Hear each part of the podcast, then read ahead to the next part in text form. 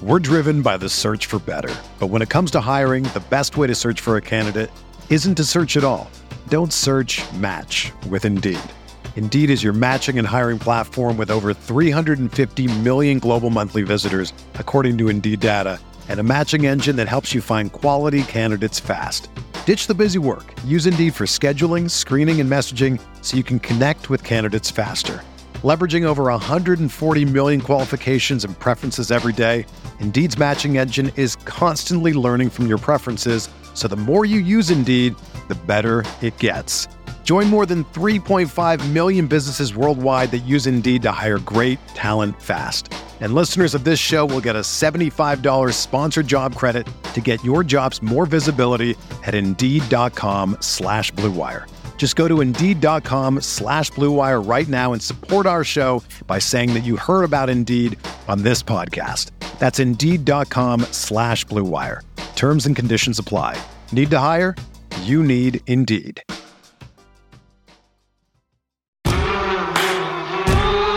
This is the Gator Nation Football Podcast with your hosts, Alan Williams and James DiVirgilio. This place is an insane in the swamp! Oh my!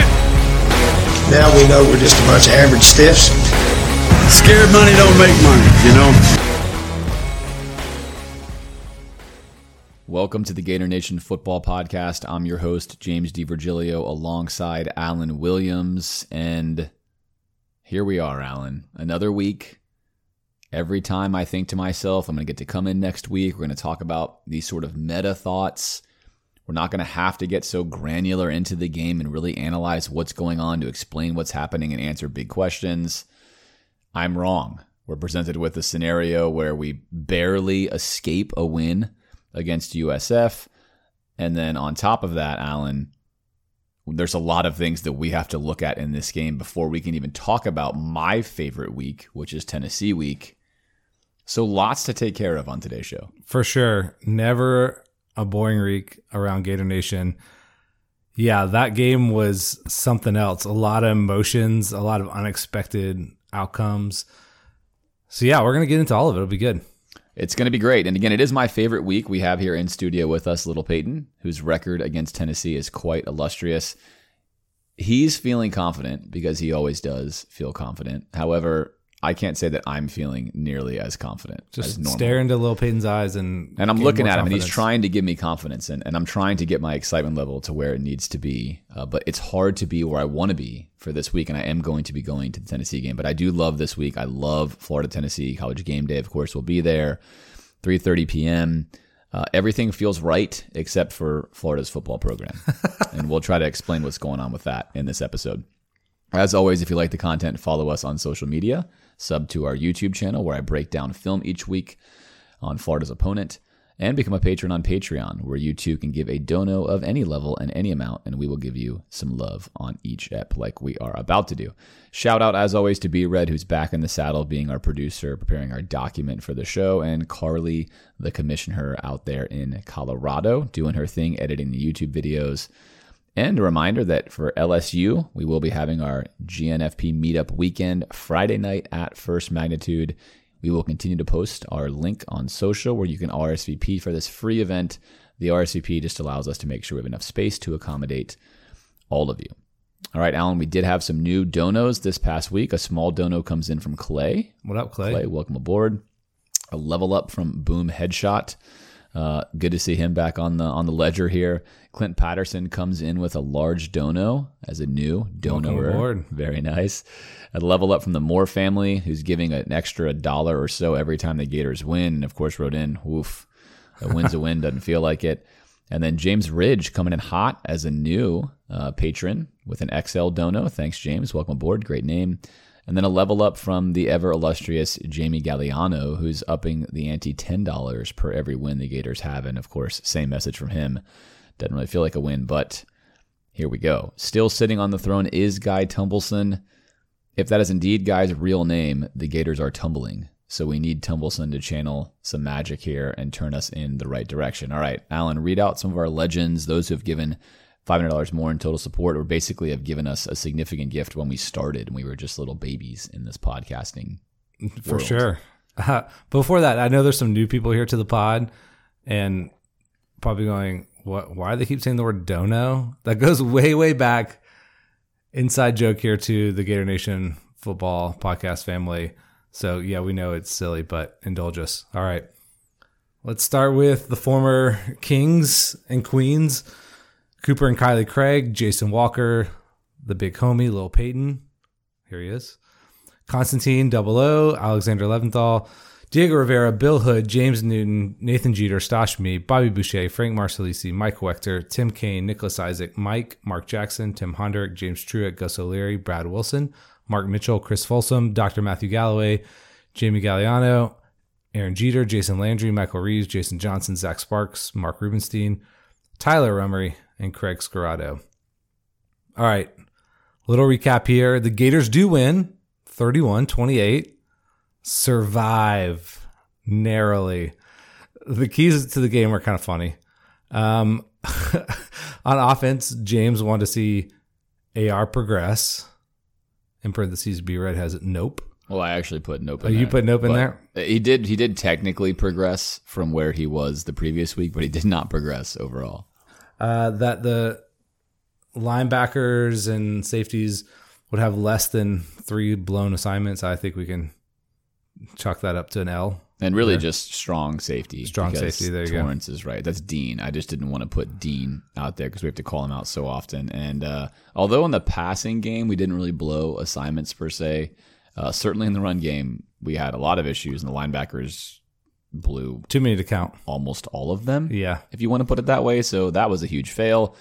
And not surprisingly, these keys to the game should be good because if we fail them, we should be in jeopardy. Yeah, And, especially uh, if you fail them as were in jeopardy. dramatically. We were yeah, we were talking about blown assignments in the passing game, right. and that really wasn't what got tracked significantly. So No. all right, I wanted to see a rather pedestrian 125 of air yards. Didn't make that, of course. No, 74 is what we recorded. And I was a little worried about chunk yard chunk plays by the tight ends. That's like a you know play of whatever. It's kind of arbitrary, but 15 to 20 yards there. They didn't have any of those. They didn't really even look at their tight ends because they didn't have to. Maybe they should have thrown a few times. Maybe that would have helped them. But uh, obviously, just gashed Florida on the ground. We'll get to that in a minute. Uh, you predicted 48 to 13. That wasn't quite right. Wow. That's one of my worst predictions of all time, I think, on the podcast. Yeah, so I tried to So far off. Yeah, I tried to middle it a little bit, but still came kind of close. I predicted 30 to 17 we won 31-28. Yeah, I think we both vastly underestimated USF's ability to move the ball. I want to say that I overestimated Florida's ability to beat an inferior opponent. Sure. That's what I want to say for the record. But we'll talk more about that. I mean, I know that Billy Napier has sung USF's praises, and I know he's really good friends with their coach and that he's talked about how great they are. I'm not going to buy that. They're better than they were a couple years ago. They're not a great football team. They looked great because of all the things we did in this game. And we'll talk about whether that's on coaching or personnel or whatever. But in general, this is still a story of Florida being its own worst enemy in this football game. Very much so. So my first question here for us is did it feel like a win to you? And I'll just talk first here. I you know, looking around the college football landscape, I th- I think I want to say yes. Like I'll take the win. Arkansas barely survives Bobby Petrino in Missouri State. Kansas State does not survive their game. Yeah, Texas A&M losing to App State last week. I, I think when you're in the nascent period of a program, you want these wins when you're on the way up, right? Uh, you you have to take them because you're you're not there yet, and a loss feels way worse. Now, if you're later on in a program, it's like, man, I don't even know. If you're like Georgia and you like did this, you'd be like, this feels just as bad as a loss. So we're we're close to that because we are a better program theoretically much more so talent wise, but I still feel like at this point in the Napier regime, we have to just take the win and like be thankful for it. Yeah, it is a win, and it felt like a win. Uh, and that does not mean I celebrated the win. I went No. home feeling like we did something great. But it's always better to win than to lose. But it is not something where you bury your head in the sand and say a win is a win. A win is No. not a win in the sense of how that word and phrase is used, but a win is not a loss. And that's something that you want, right? 20 years from now, we're not going to have to say Florida lost to USF like we do about a bunch of other bad losses this program has had in the past 10 or so years. And that is a win in and of itself, but certainly not encouraging, not what anyone wanted. But I felt much better going home after the game with a win than I would have felt with a loss. For So sure. That And- is significant. And Florida losing to UCF and USF in the span of a couple months would have just not been fun. No, not fun at all. And in all reality, we, we should have lost to USF. We escaped, like we said earlier, with a win. And I'll be thankful for that because even really good teams often have to escape with wins sometimes. Florida's not a really good team, but you'll still take escaping with a win, especially as you mentioned. This is year one, week three of a new regime.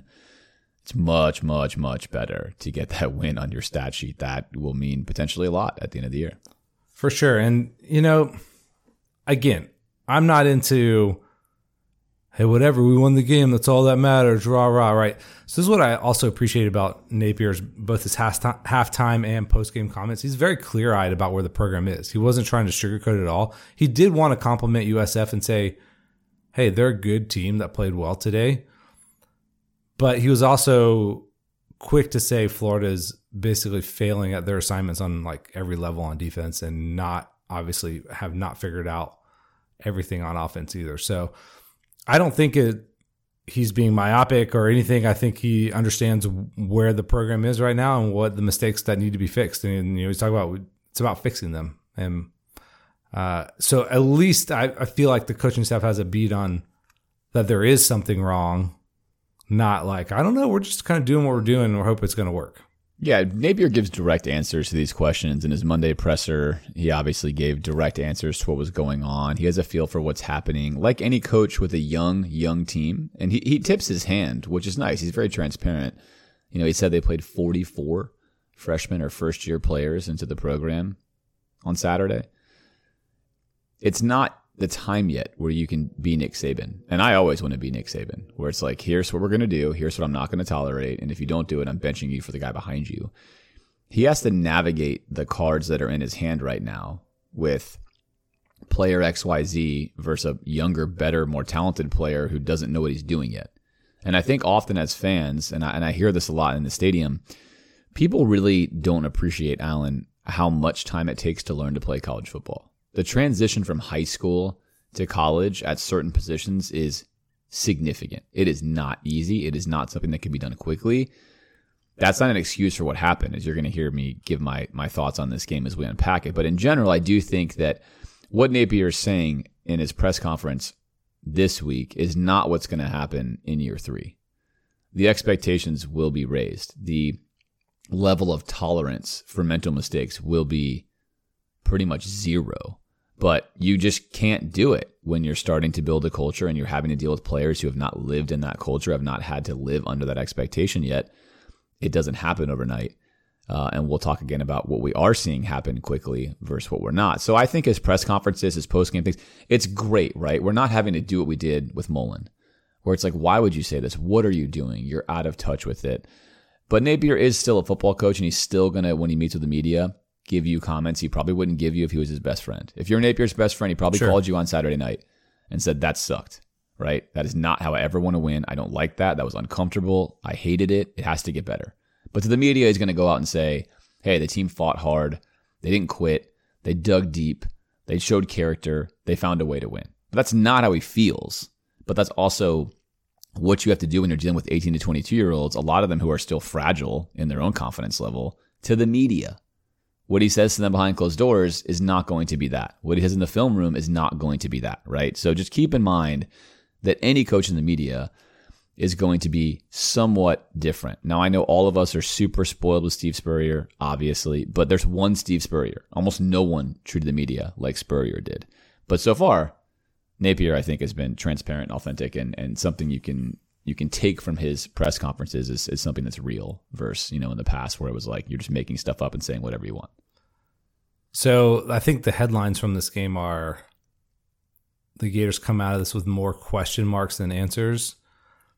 And I began, I think we went into this game worried about AR, right? He had had two data points, one where he looked great, one where he looked abysmal. Those were very, very far apart. And the next data point was going to be really important. Was it going to move him closer to one or the other? So I think that's what most of us were focused on. But leaving here, the defense has created a lot of question marks about itself as well. Um, did you leave the game more worried about AR or the defense? I think AR still because we knew, we knew, we knew it, right? The linebackers, we talked about it before the year. We talked about it leading into this week. We've talked about it. We have missed on recruiting for years at linebacker, which you've been chronicling really well at the misfit linebacker play that we've done.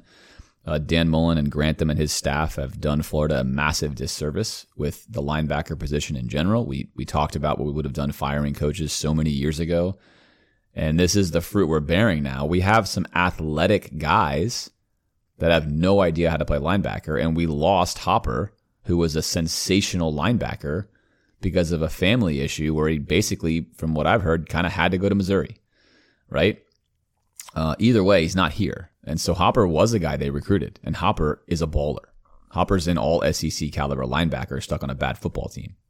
If Florida had Hopper, it's a different story. So it's not, let's not forget we would have had him. We don't have him.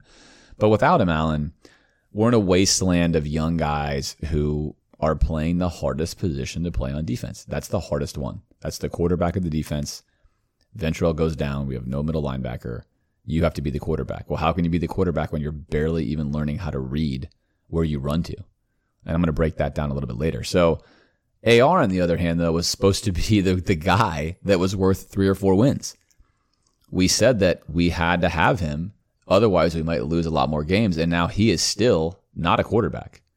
He's a running back. When I went to high school, I didn't play quarterback for my high school because we ran the wishbone veer and we threw the ball exactly one time a game. And it was like a Hail Mary bomb just to keep the defense, quote, honest, right? Then we're never going to pass. So we don't have a quarterback right now. We have a broken quarterback when it comes to a passing game, and you're not going to win football games in the SEC with a one dimensional running game. It's not going to happen. So that's a problem. The defense is expected, AR is unexpected. AR impacts the future much more so than where we are with defense, where I know that's going to get better over time. Maybe not this year, but it's going to get better. So they're both big problems. But I think the AR one is the one that if it doesn't get fixed, now you're really asking questions of what the next year, this this year and the next year even look like. And then you have to ask yourself really tough questions about, you know, should you bench AR? Should you try Jack Miller? Should you try anyone else? And we'll talk about that stuff too. So for me, it's AR. How about you? Yeah, you know, I don't know. On one hand, it feels like AR could just, in a moment, be better. Right? There's there's less structural issues with him than there are with the defense. This is systemic, right? That without Ventrell Miller, I don't know if we can stop anybody running the ball. And that feels crazy to say. We're like right back where we were last year, where teams are just gashing us with simple run designs over and over again. And it feels like we have no hope of stopping them. That's a bad feeling. So I don't know, maybe equal in some sense, but maybe tilting towards the defense a little bit because it still feels like there's some things that work on offense even without AR. I don't defensively against a team, a very limited team like USF overall. They're not they're not a juggernaut offensively. Feels like we couldn't figure it out. So maybe both is my answer. Um, yeah, well, there's a lot of questions about Billy's offense, right?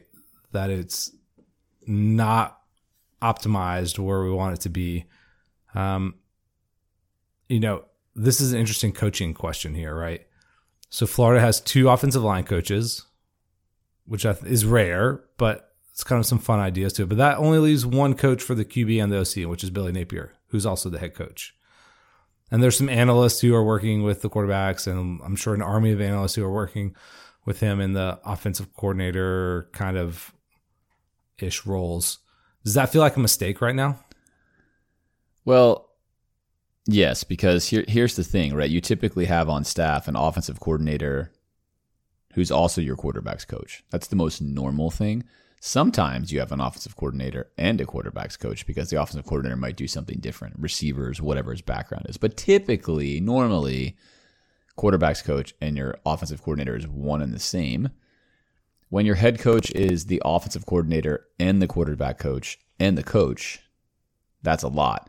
A lot of times in that scenario, you then employ a QB coach and then you are the offensive coordinator, but you have a QB coach. That's of course what Dan Mullen, Mullen did, yeah. did, and that's also what most, including in the NFL, what most you know consider your favorite play calling guru will do. So Billy Napier is flying pretty much solo on this idea that he's going to be the QB coach, the offensive coordinator, and the head coach.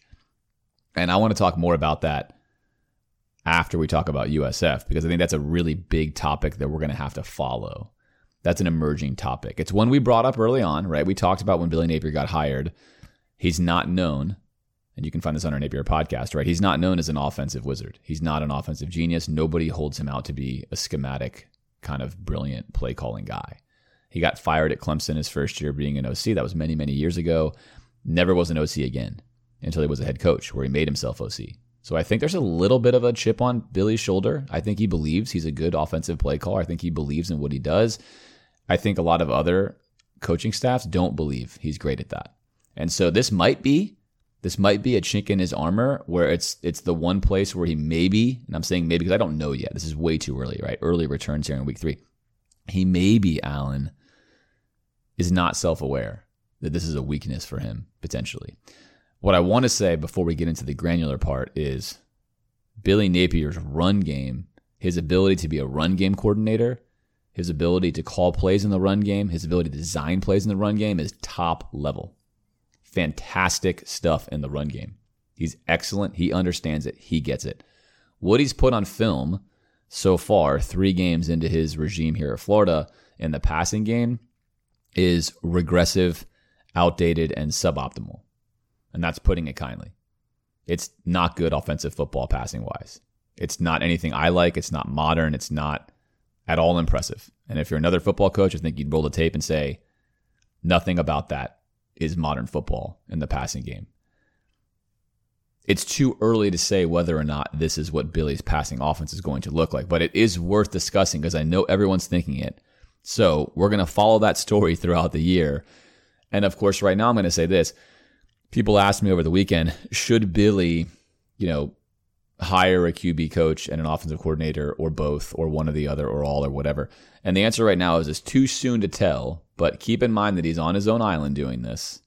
He's not getting he's getting horrible results, right? No passing touchdowns through 3 games at Florida, a passing school, a school where fans expect to throw the ball through the air. No touchdowns through 3 games. That's not tenable in the long run. That's not going to work. Everything else he's doing so far seems to be in the large meta narrative pretty solid. That seems to be a major weakness. So yeah. We got to follow that line. We got to follow that storyline. It's early. I don't want I don't want any of you to think you've got the answer to that question yet because it will be too early to say definitively whether that should or shouldn't happen. Agreed. And just to kind of go back to you said about his reputation, when we first discussed him on the pod, I think I made some comment about well, he's not basically like he's not the offensive coordinator, but it's like, wait, no, he is. All anyone talks about him is is as a head coach, as a program builder. I knew he had an offensive background, obviously, but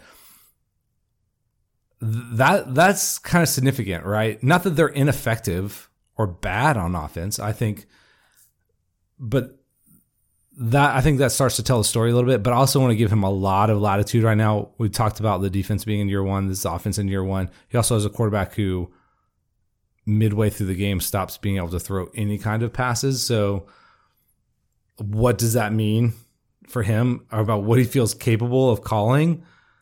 Who knows, right? We need a lot more data on this, but it is something to track.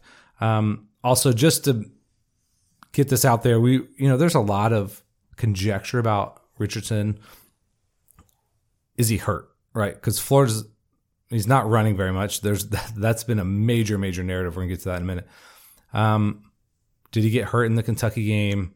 Did he get hurt this past week? Is he hurt another time?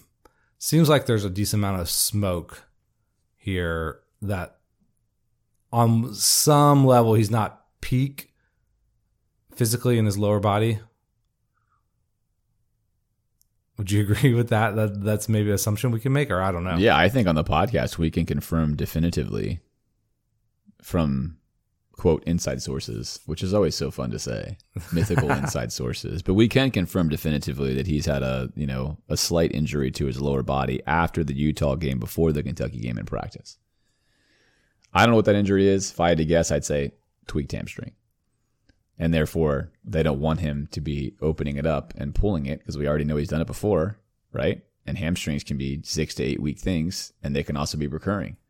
Hamstrings don't always heal super well. There's something that are a little scary for an elite athlete that can produce the force AR can. And again, I'm speculating. It may not Yeah, be total conjecture. Could be an ankle. But on film, looks like a guy who doesn't want to open up the gate. So that that's another big reason why perhaps this staff, Alan, doesn't want to run him as much, and perhaps why he looks like all of a sudden he's an average athlete out there, which he looked like against USF too. It didn't look like he could even get away from a lot of those guys like he usually did, right? Um, so that's good news if you're in the camp that hey, he's been hurt. Good news is that he has been at some level, but it certainly has not been anything that anyone's going to say is an injury. Napier himself is, you know, going to come out and say, "Uh, you know, nothing, which I like that. I don't think you want to give your quarterback excuses. But here's what matters to me. On the YouTube channel, I got a lot of questions saying, do you think whatever's happening to him is affecting his ability to throw? No, no, it is not. And it's not a significant enough injury where he can't throw the football somewhere or make things happen. He's got plenty to do that. Maybe his mindset's a little bit messed up, or he's, or you know, when you play hurt, you may you might think about not hurting yourself more, right? Those are all real things. So is it affecting him? Absolutely. Is it the reason for why these performances are so bottom level? No. But take that as some hope for you that that injury is one that they expect to get better. They've been monitoring it and they've been, you know, let's say treating him with a sort of conservative game plan before they maybe unleash him maybe this week if he's healthy enough. Who knows? Against Tennessee and we get a much more aggressive and healthy AR. I don't Yeah. know the answer to that question, but there has been confirmed some sort of slight injury. Wanted to bring that up because that's what we've been hearing, but I think to bring some clarity about what we're going to talk about next, which is that might dictate some of the play calling or maybe some of the things about how he's operating physically, but is probably not affecting him throwing the ball, which are two different kind of things. May, you know, it could be a little bit related, but that that's not what shows up on film at least. Okay. Let's talk about the Florida offense, right? Very interesting effort from them. Uh, some really good, some really bad. 332 yards of offense, 220 rushing, which is a great output. 116 yards passing. So 8.1 yards per rush, two picks. Uh, those were tough. Uh, three of eight on third down. So AR himself, 10 of 18 for 112 yards, seven carries, 24 yards. Uh, the running backs, notable numbers here. Montrell Johnson had a tremendous game, 103 yards and one TD. Uh, I should have this in front of me, but only on a very few carries there, averaging a crazy amount. ETN, 56 yards, one TD. Nay'Quan Wright, six carries, 31, 37 yards, one TD. Only one sack allowed. No fourth downs here to talk about this week. Two of three in the red zone. So the first half, Florida goes field goal, touchdown, touchdown. And then I believe in the second half, it's interception, punt, punt, interception before finally punching in for that last touchdown. Okay. Um, I want to talk about good AR versus bad AR. So I feel like this has been true in, in both games, right? So even in the Kentucky game, there was moments where he throws a nice ball or he's just a little bit off. We talked about this where uh, made a nice read is just a little bit off on the ball placement to Pearsall or something like that. Looks fine. He'll figure it out until he doesn't and he starts making the worst kind of errors you could possibly make and seemingly can't throw anything. A little bit similar to this game, right? There's some nice balls in the first half. Florida's moving the ball. It's not great, it's not perfect, but hey, effective. Then all of a sudden in the second half, more bad AR, where it looks like he can't do anything right again. So glimpses of both. Yeah, we've talked about this a little bit, but do you think this is more mental or physical as to why he flips back and forth in these games? I think the mental is leading now to the physical. And on film, on the film review, which Yeah, is- sorry. What I mean by physical is not the injury we talked about, but like yeah, bad footwork, actual, bad- right, right. And so on on the film review, which comes out on Tuesdays uh, each week, you know, I'm gonna I'm gonna display that pretty prominently. Of course, I've already I've already recorded it, so I can say what's on there. Uh, but his fundamentals are regressing, and they did not progress into this week. Uh, he he is now displaying things that he had not put on film before, and that's what concerned me so much about last week's performance. Is you're seeing things that I've never seen him do before, and and that's that's bad, right? He's gone from this is a really fundamental quarterback. He he's quick to make his reads. He keeps his feet underneath him. He drives down through the ball. He doesn't hold on too long. His timing is really solid. To all those things aren't true anymore. On half the plays, his footwork is bad. He holds onto the ball too long. He's got a, he's developing a hitch now, where he's he's hitching the ball a few times before he throws it. He's throwing late. He's throwing late over the middle. He's slow to make his reads. He doesn't come off his first read. These are all signs, in my opinion, Alan, of mental, obviously, distress and a lack of confidence in what's happening. I can tell you why that is uh, as far as my thesis goes. I can't tell you for sure, but I can tell you what I think it is. And that's something that affects a lot of quarterbacks. And that's that's this. The structure of Napier's offense, obviously, is heavy run. Fine, not a problem. It's also heavy play action where the quarterback turns his back to the field. Now, if you followed the NFL for any given time, one of the major concerns that NFL scouts and coaches have for college quarterbacks that have not run under center or in a play action based offense is they worry about what happens to them when they have to learn how to basically not see the field anymore, fake the handoff, turn back around, and now they have no idea where the defense went. It's a whole new picture. Now, in the NFL, this is kind of crazy because whatever you saw earlier might be way different. In college, it will still be somewhat different. It seems like that is, for lack of a better word, broken AR's ability to play quarterback. He is wildly uncomfortable with it. He has no idea what he's doing. And he, I, I'm going to use a strong word here. I think that he hates it. Whereas when you put him in the spread and you give him space and you put even like a 12, you know, 11 personnel with three receivers or 10 personnel with four receivers, when you spread the field out, his reads generally, he flips back sort of to the AR we've seen before on film where he looks downfield, makes a quick read, is decisive. But even now on those plays, there's some of them where he is letting other things bleed in. So what I'm saying is I think his adjustment to an offense that requires him to turn his shoulders and turn his back on the defense and then get a new picture is now bleeding over into every throw he's making. He's losing confidence in what he sees on the field. The pictures he used to see that made sense do not make sense anymore, and he's not even trusting the most basic of his throws. Napier said he played a great a great half in the first half. That's just film wise not true. Napier's not lying. The results were nice. Field goal, touchdown, touchdown. But the throws were late, even easy throws. And, and a simple one is is he throws a hitch route to Ricky, and that hitch route was thrown at least a full second too late, despite the fact that he does everything right in the beginning. Looks off the safety, looks low, looks at him, hitches, hitches, then throws. He's wide open. He just isn't comfortable throwing. Counter that, Alan, with the good AR. His best throw of the day by far, which are which is what we pretty much saw on film all last year, even when things didn't go right, was the corner route that he threw to Ricky. That was an absolute dime. He comes out, Great throw. hits a three step drop, hits his back foot, immediately climbs down and just nails it. He also reads the field perfectly. He reads safety, the two on one corner, throws the corner route. That's the AR that I saw on film last year. It's the same AR I said, look, this guy can read the field and throw. But what we didn't know, and we asked this question leading up to this season, is how does AR respond to this offense? And I had described this as a quarterback friendly offense because there are far fewer reads. That is true. There are far fewer reads. However, as best I can tell, he hates this play action system. He also is very uncomfortable with these bunch sets that Billy Napier employs. The field is shrunk almost in half for him, right? And I'm going to talk about that later um, when we get further into this film review. But that I think is also causing him major problems. He's just not comfortable with Billy's offense, and now it's flowing into all of his game. Is it too late to stop and save this? I don't think so.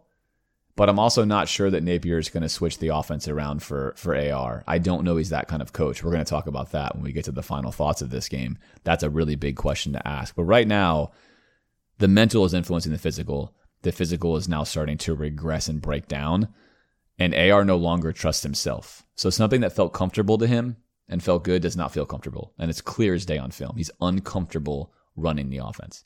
So this is what's interesting about the narrative surrounding AR, and I, I've I've read a lot of stuff, and you listen to people, it's like they got to let him run. He's he's not a throwing quarterback; he's a running quarterback, and that's just not jibes with what we had seen previously.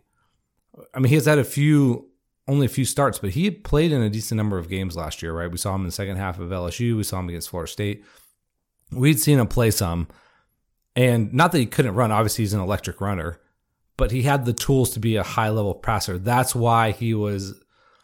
We were so enamored of him, and he still can do those things. But it, that's what's been so I don't know if infuriating is the right word, baffling or discouraging is that he's totally flipped out of that. And maybe for the reasons you said, I think that's a really good the- working theory. That if you're used to just taking a shotgun snap, maybe doing a fake handoff where you're not, you're never looking away really from down the field to turning, having to snap your head back around and get your eyes back where everyone is supposed to be and then once you start to lose confidence, those things, those dominoes keep moving. It's really tough. So, yes, I I think there are things that you can fix. It's much harder to rebuild someone's confidence. You don't like flip it around like that potentially. So, man, we're in a tough spot with him because, again, his ceiling is still so high he still will put a few of those throws on film every week where you're like, well, this guy has it. He can do everything. And then he does some things that make you say, have you ever played quarterback before? Why did you do that? And I want to talk about why he doesn't run more, right? So this has been every, and so if you're watching the broadcast, Jordan Rodgers was like, he even said he was like a broken record. They've got to run him more. Um, I don't disagree with that, but I don't, I don't think it's as simple as just just run him more, right? The stuff that this staff, I think, has preferred to do to get him out on the edge, rolling him out in these bootlegs, which was really effective week one. We talked about is that sustainable? It hasn't been. Teams are defending that, running straight at him. It's really messing with them. We don't have a lot of zone read stuff in our playbook. Of course, we have some of it. We ran against Utah. It doesn't seem like that's their preferred, that takes them out of their preferred running style. So there's not like easy answers. This is not the spread. Dan Mullen, just run him more. Uh, again, again, there's the injury concerns, there's the depth chart concerns, but I don't think the solution is as simple as that. Now we talked last week about hey, you got to let him get hit, let him move with the ball. Anything any other countervailing theories or anything else you want to add to that discussion? Well, I think if you want to run the ball with him, you have to be able to pass the ball. And that's what's getting lost in this situation is teams are building out their defense to stop him from running, specifically to, exactly. to his right. The more concerning part for this is that USF played only two snaps in man defense. Two. So now that means that through these past two weeks of football, virtually every single style of pass coverage defense has worked against Anthony Richardson. All of them have been successful. And that is a complete breakdown from a quarterback, right? That's bad. We started off the year saying if, if you play zone, and this was true with Utah. Utah played zone, he shredded them. Shredded them. Utah is a sound zone team outside of Diabate. And now you get USF out there playing zone. And look, they've got a linebacker. Number 11 was sensational on film. I would take him right now and start him over anyone Florida has. He was fantastic, but he's one guy and we're lost. So that's a problem. And then again, running the football, if a team is going to scheme you to say you can't run the football with your quarterback, Right. You're not going to be able to run the football with your quarterback. That's how football works. It doesn't matter what you do. You can run them 25 times not a lot of good stuff is going to happen. They're keyed up to stop him from running the ball. They were literally making sure he cannot run the football. Right. The so entire game plan is built on that. That's so why it feels silly to say just run him you, more. You can't. But the like reason that. that Mullen was successful to a large degree with this, and again, even then, it wasn't perfect. Once teams figured out that Emory Jones couldn't throw, Emory Jones couldn't run anymore. Couldn't do it. We talked about it. There was no more running for Emory Jones, right? Even as good as Dan Mullen was at scheming stuff up for that, it doesn't work if you cannot pass the football. So the bottom line is, could we try to run him more? Yes. Would we try to run him more if obviously there was an, an ability to do so with his health? I think so. But I still think this comes down to what I want to talk about. Not quite yet. I want to save it when we get through the whole film stuff, but kind of the where do we go from here strategy with offensive play design. There are things Florida can do, I think, to vastly improve this offense right now, but that requires a deviation from what Napier does typically. Now we implored Mullen to do this, and Mullen did it, not because we implored him to do it. Mullen also was was, you know, originally a, a very tight system guy, ran pretty much the same stuff, had to adopt the Trask.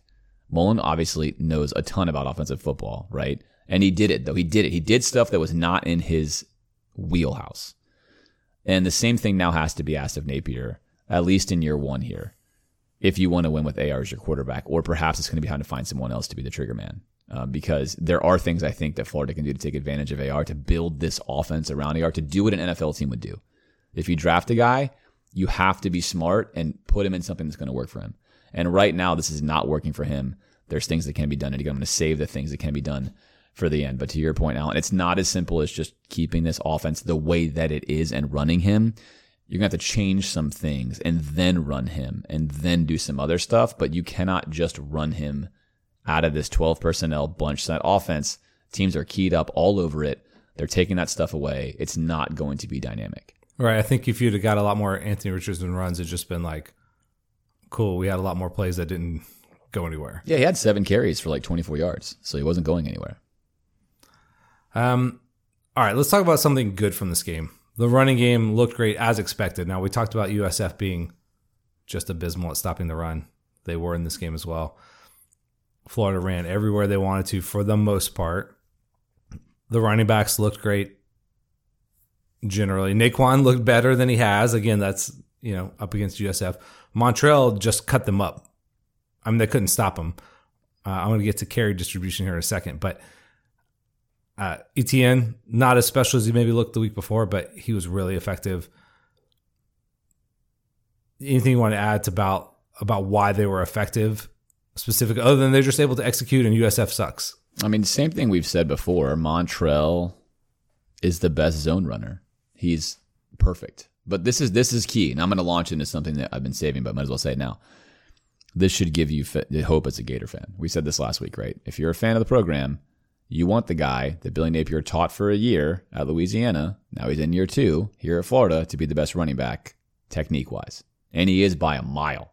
I mean, he runs behind the zone literally perfectly, hits the right gap, is patient, waits, uses his blockers, explodes. I mean, that's what you want. That's player development in the system that Napier wants to run. So take that for what it's worth.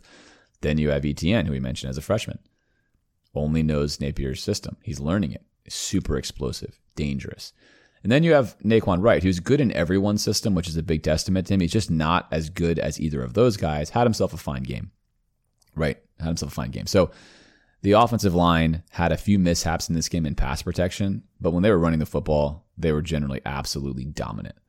Uh, Florida should have run the ball a lot more in this football game. But the reason they're passing is you can't beat every team like that, and you need to use these games to develop your quarterback. So if you're wondering why did they pass, that's why. And we're going to talk about some moments that occurred later in the game. But you can't say enough about how great the offensive line and running backs are, especially compared to where Florida's been for the past 10, 12 years. Really, really, really good stuff on film from these guys. And again, 8.1 yards per carry. Is that expected? Yes, USF's run defense was terrible. It's expected, but it's also easy and we're chunking yards left and right. Uh, so really good stuff out of out of those two groups. Yeah, so there's a big conversation about the carry distribution, right? So is this another Dan Mullen situation? I, I want to push pause on that. Well, first, there Florida's offense, for, for better or worse, ran so few plays, like a criminal amount of plays, considering how much better we were. Now, there's some caveats to this, right? You have if you have a pick six, that's going to take away some of your play count if you have a huge run, the Montrell Johnson touchdown run was like I think the third play of that drive. So that's going to lessen your overall number of plays. And you know what? If you score a touchdown on one play every time, you don't care how many plays you have, right? But Florida's also getting off the field too quickly on some drives, and that shows you defensively was not getting USF off the field. So that was some of the problems there. If I look at the play, you know, carry distribution, Montrell should have gotten more, certainly. But also, really appreciate when Etienne is in the game. He's doing a lot of damage. I think moving forward, we talked about this last week. this should be a much more of like a 70 30 Montrell game or kind of design, right? Unless Etienne's super hot. For right now, he's been so effective to to not give him the bulk of the carries. It feels like you're missing out. So if it's 60 40 or 60 30 10 or something like that. And again, if you want to use Nay'Quan Wright in the passing game, which it seems like we don't have a lot of interest, then maybe he should getting the snaps on third down or whatever. But um, I don't think it's criminal that the way they're handling Montrell, but certainly I think he's earned the bulk of the carries. And again, I don't, I would never want a guy who's taking 90% of the carries and you're, you're putting him into the line like 25 times. If you have two great running backs, split them up. But I would love to see a 60, 40, 70, 30 kind of a thing there. Yeah, I think I think what you're what you're saying is you want two guys to have dominant ball carrying share. Yeah. I agree. And in this game, you also said this. We only ran about 46 plays on offense. Yeah. That's it. So it wasn't like we So there wasn't enough time to Yes. see what the real distribution may have been had we run a full 70 plays. It very may, very well may have been exactly what you said. Right. It could have been, you know, 15 for Montrell, 12 for Etienne, 6 for Nay'Quan. Then you're pretty much hitting what you just mentioned.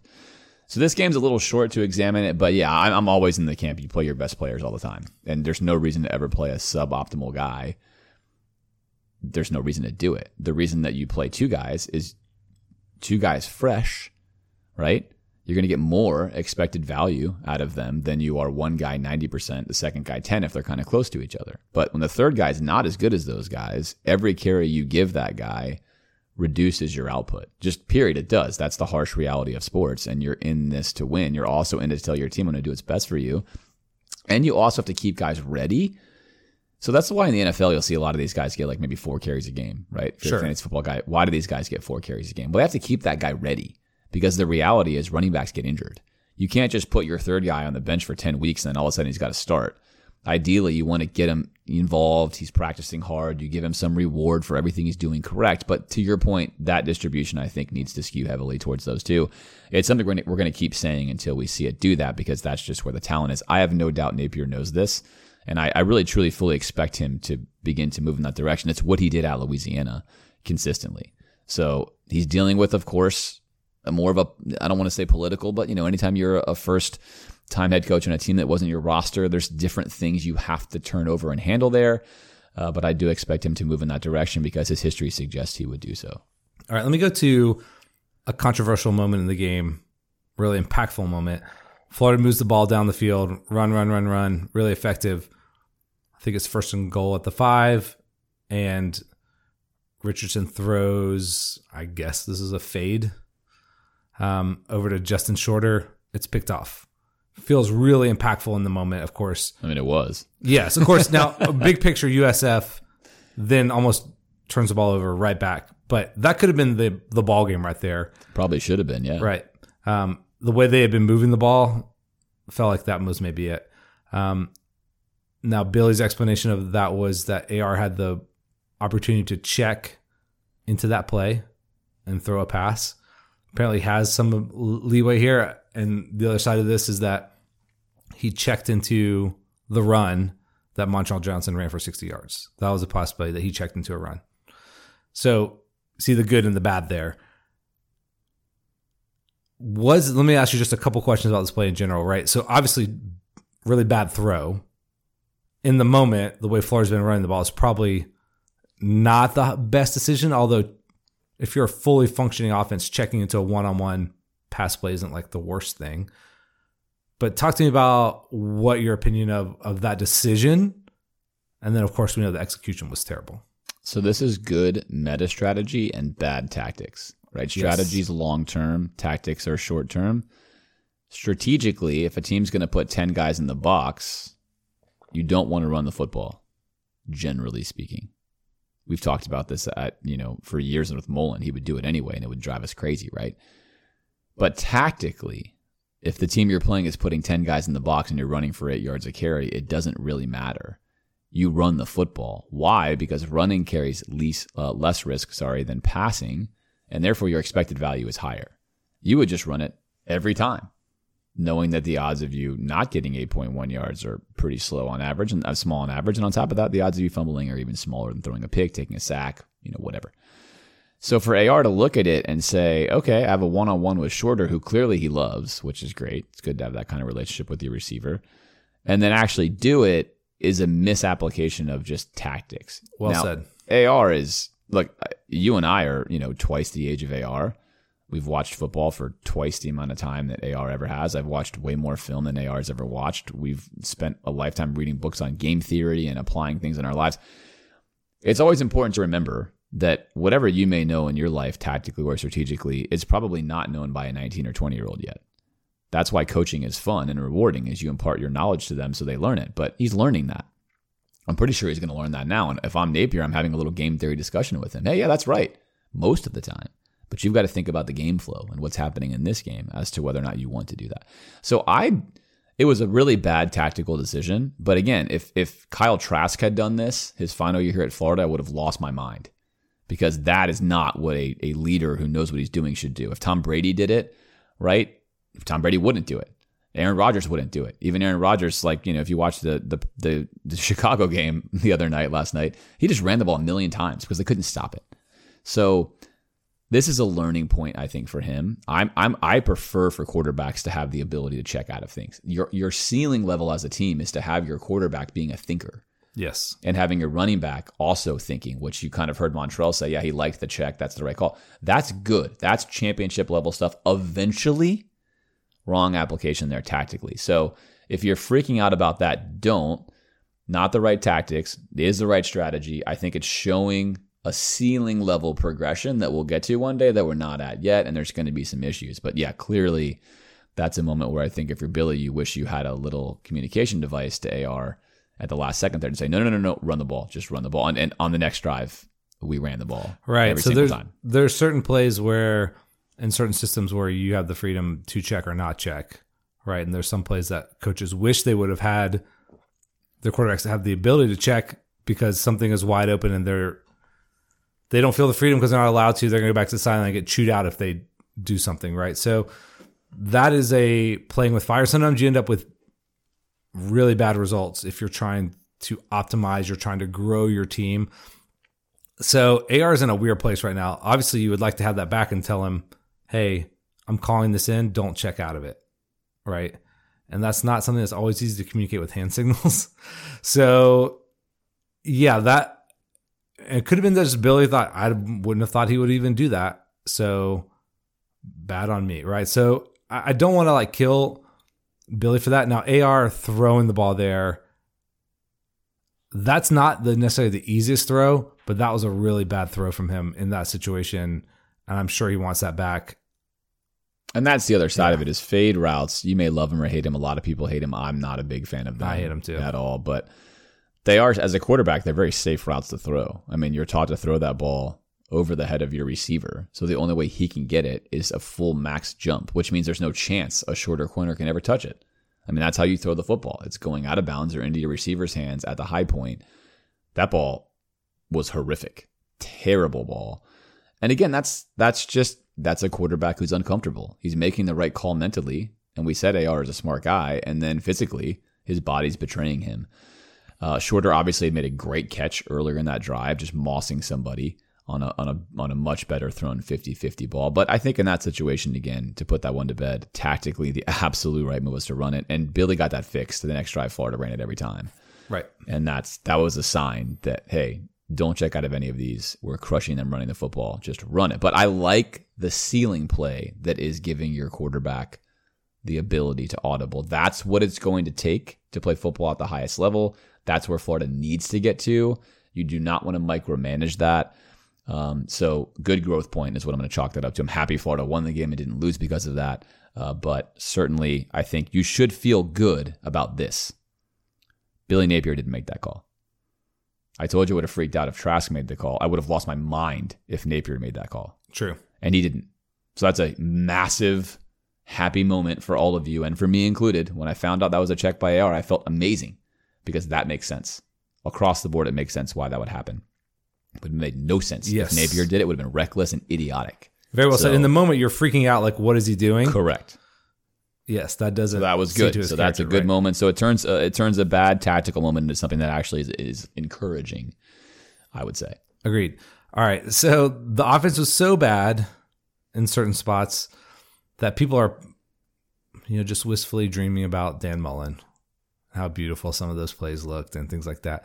Um, we've talked a little bit about this. Anything that we just want to say that would help differentiate what Florida's trying to do on offense here versus what Dan Mullen had been doing that we haven't already mentioned? Yeah, first of all, a couple things people should remember about what they're pining for with Dan Mullen.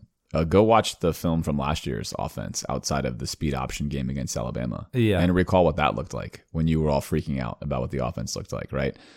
But obviously, Dan Mullen and Billy Napier could not be more different. As we've said many times before, Dan Mullen is a top level offensive coordinator.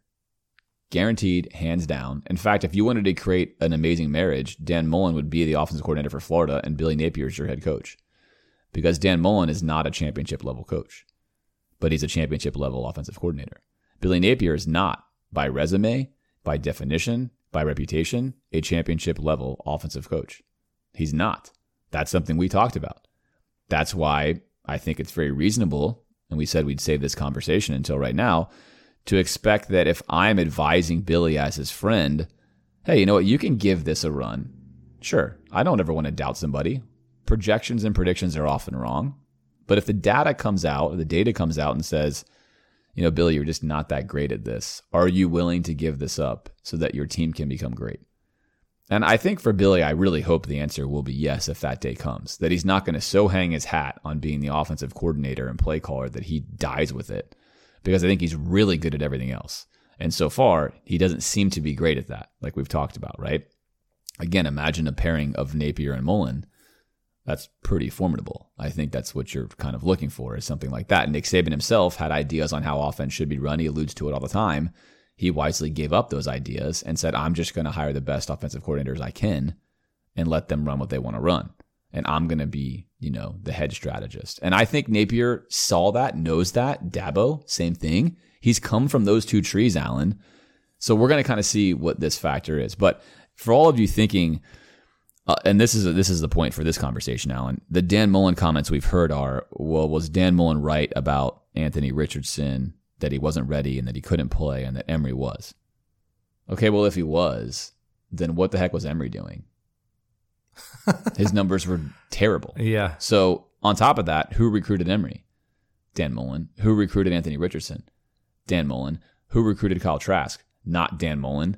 So if Dan Mullen is at the same time the guy who knew everything, and at the same time the guy who recruited two guys who can't play quarterback, oh by the way, Emory Jones just got his second coach fired in Herm Edwards. You may have seen that news. And Emory Jones' numbers this year, Alan, in case you're wondering, because I know that you are, because this is the same guy again who you know was tabbed correct. The first game against Northern Arizona, he was 13 for 18 for 152 yards and no touchdowns and no picks. Then against Oklahoma State, he was 12 for 24 for 223 yards and one touchdown and no picks. And then Eastern Michigan, a loss that fired Herm Edwards in Arizona State. They're now one and two. He was 20 for 32 for 182 yards and one touchdown. Those numbers are Emory numbers to the core. It doesn't matter where he's playing. That's who Emory Jones is. So I don't say that to disparage Emory Jones. I just say that if you're starting to romanticize certain things about someone, you got to take the good with the bad and the truth of the whole situation of what's going on. But I think it's safe to say the better narrative right now is that Anthony Richardson is more comfortable in Dan Mullen's offense. He's more comfortable in a spread based offense where you spread the field east west. You do not take your eyes off the field in front of you and you make your reads that way than he is in this style offense. I think that's the bigger takeaway rather than Mullen was right. AR wasn't ready last year because on the film last year, AR was definitely a better quarterback than Emory was with his technique and what he did and how he did it. And this year, it's yeah. regressing. If Dan Mullen knew something that AR would crumble or something, or was prescient enough to know this, right? Yeah, that'd be pretty amazing. How do you right. But even if that was true, you were still flailing with the other guy. Right. Why wouldn't you say, well, maybe he will do great and won't crumble? So th- that that whole narrative, I was like, I have zero time for. Yeah. Yeah, it's not that's the whole point. So we're going to discuss it once and that's that. But again, remember Dan Mullen is a championship level offensive coordinator. Everyone has said it. We said it the day he got hired. That's what we knew about him. We didn't know if he was a championship level coach. Napier has won championships as a coach, not necessarily known as a coordinator. And so that's something we have to follow at this program. The good news is, Alan, When you're the head coach, you can hire coordinators and go. QB coaches. Well, when you're the head coach, you cannot hire another head coach to be a championship level head coach. So this is the right problem to have if you are Napier. If this does in fact become a problem, I want to say one more time, it's too early to say that right now. Something to follow. It's way too early to say that. He needs to get his chance to prove that he's not that guy before we say he's not that guy. And he's had so much success, right? And it, and it wouldn't be the question if he can he do it or not. It would be like, can he be elite at it? Exactly. Exactly. Right. And so we're not. I don't think we're questioning whether he can coach offense or have success with offensive side of the ball. Correct. All right. So now some play designs that could be implemented. So right now, Florida under Napier shrinks the field east west. If you've watched this for any amount of time, you've seen this. Other teams do this too, like the Rams, for example, will run a lot of bunch sets. The Rams are way more creative though in their passing game. Much more complicated. The routes are much different. Think of what Joe Burrow and LSU did. They ran a lot of bunch sets too. They spread you out. They also ran bunch sets where they're running all sorts of read based routes. They're running a lot of really, really excellent route combinations to beat specific defenses. Florida's doing essentially none of that. So let's start with what Florida's doing. Also, that LSU team had right, sensational Ja'Marr Chase talent. and Justin Jefferson. Sure, sure. But schematically, you can look at the scheme Yeah, and say yeah. you need the talent to go with the scheme, right? But the scheme wise, if you're looking on film at what Florida's running in the passing game, it's shrunk down. So that means the more athletic you are, right? The less space you've given those athletes. So back to Urban Meyer, spread option days, you know, the old, that was the new school thought was, hey, if I spread you east, east and west and I give the ball to Percy Harvin and he's got half the field to work with, that you're in trouble. If I put Percy between the tackles, takes away a lot of his magic if the field's not spread. So I'm going to spread the field out and make you cover Tim and Percy and the entire width of the field. Napier, not that way. I'm going to shrink the field down. I'm going to play it in a very small area and I'm going to run a lot of heavy packages where the field is half the size. So now you're going to have to be a different style football team. That's step one. That hurts playing simple as an athletic team where you just give it to a guy in space and he runs around. That's step one, right? That hurts you. So secondarily, the passing combinations, which we've talked about, and the routes now three games in are very basic. There's two main schools of thoughts with plays. I am in the school where I want to find the optimal play for that defense I'm facing, and I want to punish them by trying to two on one their safeties. We spent a whole year talking about this, right? So for now, I want to two on one their safeties. I want to find routes that I know if you're in cover two, I'm going to run a corner and a post at one safety, and then I'm going to run another one to occupy your other safety, and that safety cannot be right. He cannot guard the corner and the post, and the defenders underneath him are going to stop because what you do in a cover two. And that introduces concepts like pattern matching, which we've talked about before, but now the defense has to adjust to that, right? But Florida's doing none of that stuff. Florida's not two on oneing anybody for the most part. They're basically running what I'm going to call sort of the Swiss Army or more old school play style, where you create a play that generally works against a lot of defenses and you just run it. And then it generally works. And the quarterback goes through his progression and they work or they don't work. But there's no rhyme or reason to the fact, much like an air raid philosophy would be, or the other ones would be, where, oh, they're in cover two, I'm going to maximally punish them. They're in cover three, I'm going to run four verticals. It's antiquated and it's old school. And that's what's happening right now on film. I don't like that. All right, so you got the bunch sets, you've got an antiquated passing offense through three games. What can you change? Well, one, you spread the field out immediately. Spread it out. Get these guys in space. That does two things. One, it forces the defense to more clearly show what they're running on the back end. When you spread a team out, it's much easier to identify where's the nickel back, where's the linebacker, is he covering my slot receiver, is he moving out to the hash mark, is he going to move to the numbers, is the safety going to shade over on that side? So pre snap, it's an easier read. Post snap, the defense now just can't load the box against Richardson. Because if they do, it's a very easy throw. It's a hitch route to your slot receiver. It's a slant route. It's a sit route from your wide receiver, right? The combinations become very effective because, hey, we don't want AR to run. We're going to commit a guy to the box. Great. Well, now we have tons of space for short throws, and AR's got a rocket for an arm. He can make a throw from the far hash all the way across, right? So we can threaten the whole field east west, and now we give our athletes space.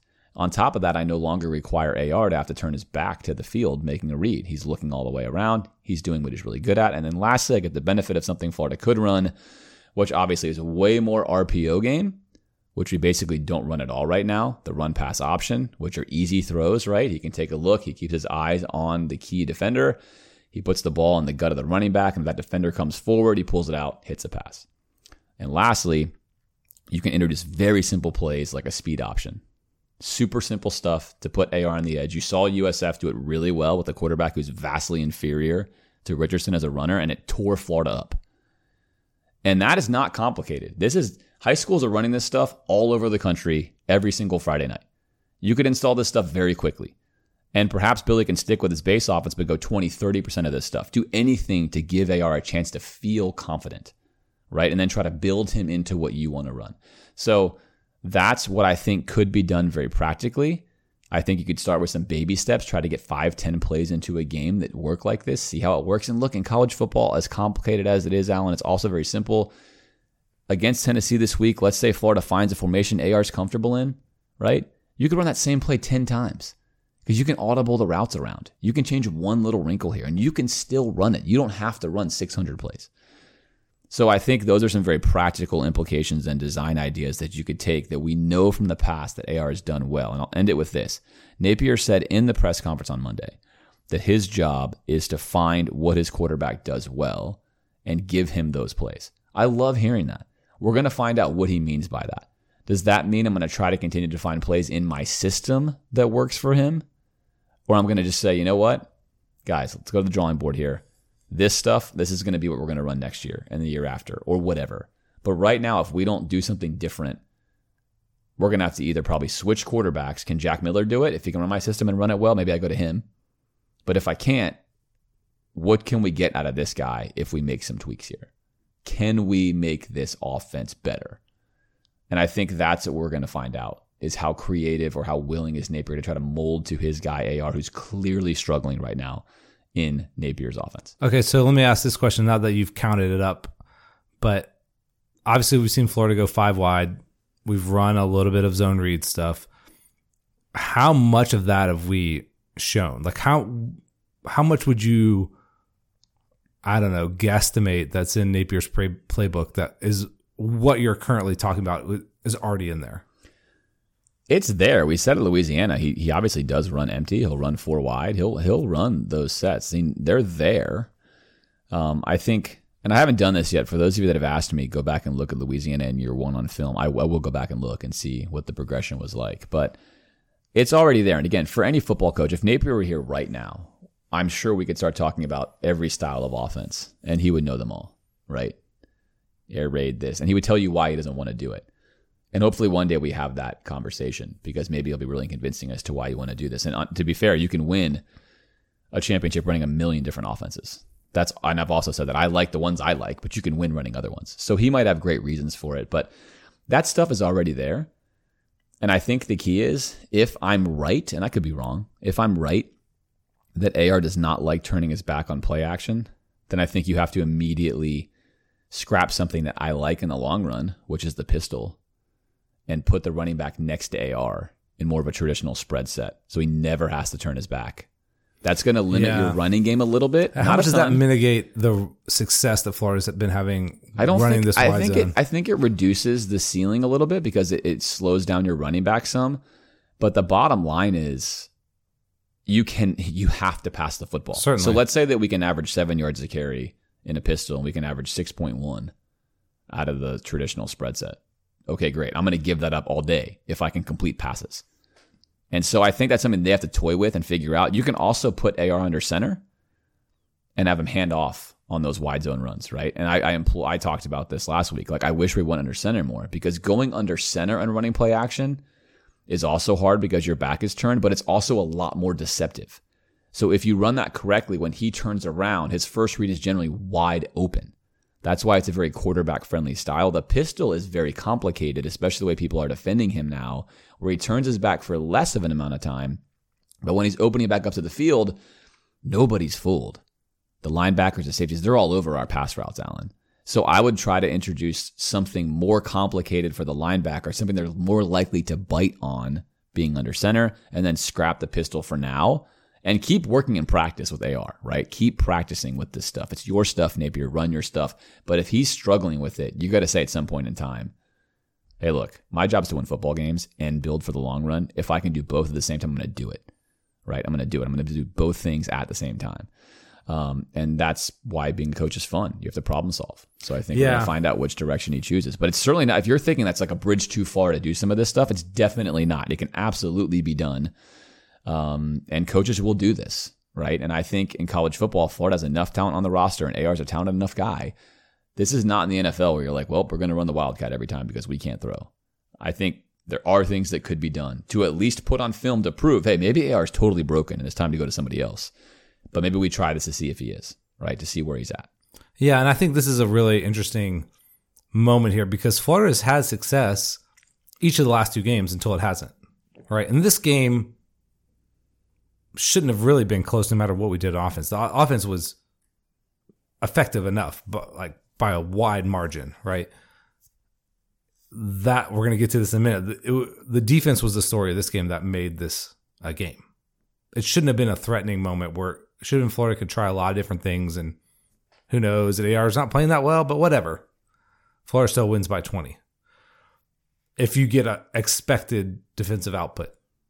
Now, obviously, that didn't happen. So, all right. Anything else you want to note on offense that I think would point us to the future? Dude, let me ask this. Seemed like the tight ends were a little more involved in the run game, a little more 12 personnel in terms of running success. Is that is that true, or is that just my guesstimation there? I think that on film that was consistent. I think the difference, the biggest difference in this game is that we've we've I don't want to say finally, but we used Zipper again, which Right. he was good last year. I mean, he was fine. He wasn't you know Pitts or those guys, but he was fine as a as a pass catching tight end. And there were two, the two of the most open plays Florida had were to him. One we hit on, one we didn't because you had Zanders' whiff on a on a pass block, which Napier I think was kind of mentioning in his press conference without mentioning it that would have been a big pass play again to Zipper. So they got him involved with some more deception, which was nice. I think he needs to be way more involved than that. Uh, but no, I mean, I think all in all, Florida has something it hasn't had in a long time, Alan, and that's excellent pass protection with a super athletic quarterback. So to me, if I'm coaching, I can build with that. Totally. And maybe that requires me to give up something I love, which is whatever style I prefer. But that allows you to be flexible. And I want to say that as the end piece. If Florida's offensive line was a sieve, then forget it. Like you can do all you want with all these things I talked about. It really doesn't matter. Teams are going to own you, but it's not. And that gives Florida, I think, a lot of room for creative ingenuity to find what this guy does well before it's too late this season. I think there's room for that. Agreed. And I, I would say that is a great place to stop there. Let's flip over to the defense. Man, this was rough. The, I was like having these flashbacks of previous years where Florida could not do anything to stop the run. Uh, I forget who said it on Twitter. It was like makes you wonder what Christian Robinson's been was doing in the in the practice room for three years or We whatever. wondered that for a long time. We asked that openly. Okay, some of the raw stats here. Uh, USF had 116 yards passing, 300 yards rushing, 8 for 15 on third down, 4 or 5 in the red zone. Uh, the defense had 5 hurries, No sacks. no sacks, right? I skipped over that, sorry. 2 picks, 1 fumble recovery, so that was the good stuff. Um, USF ran 50% more plays than UF. Yeah, they ran 75 or 6 plays to US 46, which is, un- I mean, almost twice as many, really. Yeah, Which and is it felt like that. Yeah, and it was. That was accurate. Okay. So th- there's a lot of data here now. Florida with and without Ventrell Miller. He goes down last year. I was like, not a big deal, right? Goes down this year. Not a big deal, right? Big, big deal, seemingly. Right. So this is an intertwined thing right here. So is having Ventrell Miller really that important? AKA, why are the linebackers so bad at filling the right gaps? Is there some other element that we're missing here? No, and we saw this with Hopper. We begged for Hopper to play, begged, begged, begged, begged, begged, and Grantham didn't play Hopper, and then Hopper did play his last game at UF, and he was he was a just baller. If mm-hmm. you read the Missouri reports, he's by far the best player on that team. He already this season has like 15 solo tackles, a pick, a forced fumble. Like he's a menace. So it's personnel that matters at this stage, but it's also the lack of the tremendous lack of development that's occurred with with Florida's linebackers and a lot of new guys who haven't had time to develop yet. I mean, Florida played Shemar James is a true freshman. He was playing high school last year. And he's the most competent out of these guys, right? Scooby Williams, talented guy. He's played zero college football. Diwun Black, a guy lots of people talked about, doesn't see the field, which which he's not. If you want to talk about a linebacker field, he's a hybrid safety. Correct. And that's what I was going to hit on. yeah. This is your kind of talk, right? Is Florida recruited these athletic guys that didn't fit in any box? Well, that's not good because you need a linebacker box to be filled. So the answer is yeah, of course. Ventrell Miller's a real linebacker. He's a three star guy. He's limited, but he knows how to play the position when it comes to stopping the run. He's good. Look, BYU has got a bunch of two star dudes playing linebacker, and they dominated USF. They couldn't run on them. They just couldn't run on them at all because they know how to play linebacker. USF had number 11, who was a sensationally sound linebacker. So I think I would be really concerned, Alan. Really, really, really, really concerned if this coaching staff came in and they inherited juniors and seniors who had played linebacker before and were fine, and now this stuff's happening. That is not the case. Florida is one of the youngest teams in all of college football. They're playing guys who have absolutely zero experience in college football, and they're doing it against the USF team as Napier said, and he was right, that specifically designed an offense that could be as confusing to linebackers as possible. And if you get one guy in there, Ventrell Miller, who's your quarterback, he can line up your Shemar James in the right spot. He can tell him before the snap which way to go. Literally, he can tell him, hey, we're going left, right? Hey, fill the gap. Hey, make sure you watch your frontside gap. He can get so many things right to help, and he himself can make the play. Without him, you have the blind leading the blind out there. And you can see it on film. Oftentimes, they're both pointing to each other. Shemar James basically was telling Scooby Williams where to go on like every play, which is a good sign for Shemar James because he's a freshman and he's figuring out, you know, Scooby's figuring stuff out. So I don't want to like go crazy here when you watch the film. This stuff makes sense. It makes sense. And let me just let me just indulge you with like a minute of linebacker talk. How does a linebacker make a read? Right? How does he know where to go? If you're thinking he just watches the running back, well, in high school, you tend to teach your players just watch the running back. But at college football, if you just watch the running back, most teams employ the running back to deceive you. So let's go back to Florida's glorious years under Grantham. Florida's running, I mean, linebackers were often watching their running backs, which is why they were so susceptible to counter runs because the running back takes a step to the left and they go over there and then they're stuck, right? Wham. Well, in the NFL, you're going to generally have a three read or a triangle read system where you're going to read a guard, the center, and the running back. Now, the offensive line will generally tell you where the play is going more often than the running back will, but when you see all three of them, you know where the play is going. And that's why NFL linebackers are so much better at shedding blocks. Now, that's a really hard skill. I want you to imagine being a 19 year old or 18 year old who's played high school football. Now you're playing college football against USF. And on every single play, they have a guy who's in motion, who they're faking the ball to. They have a running back who they're faking the ball to. They have offensive linemen who are going in different directions, and the quarterback could keep it. And if you are one second too slow, you're getting buried by a double team of a center and a guard, and you're out of the play. That's what it was like for these guys out there. I mean, they're drinking from a fire hose and they're getting it wrong. And so, Right.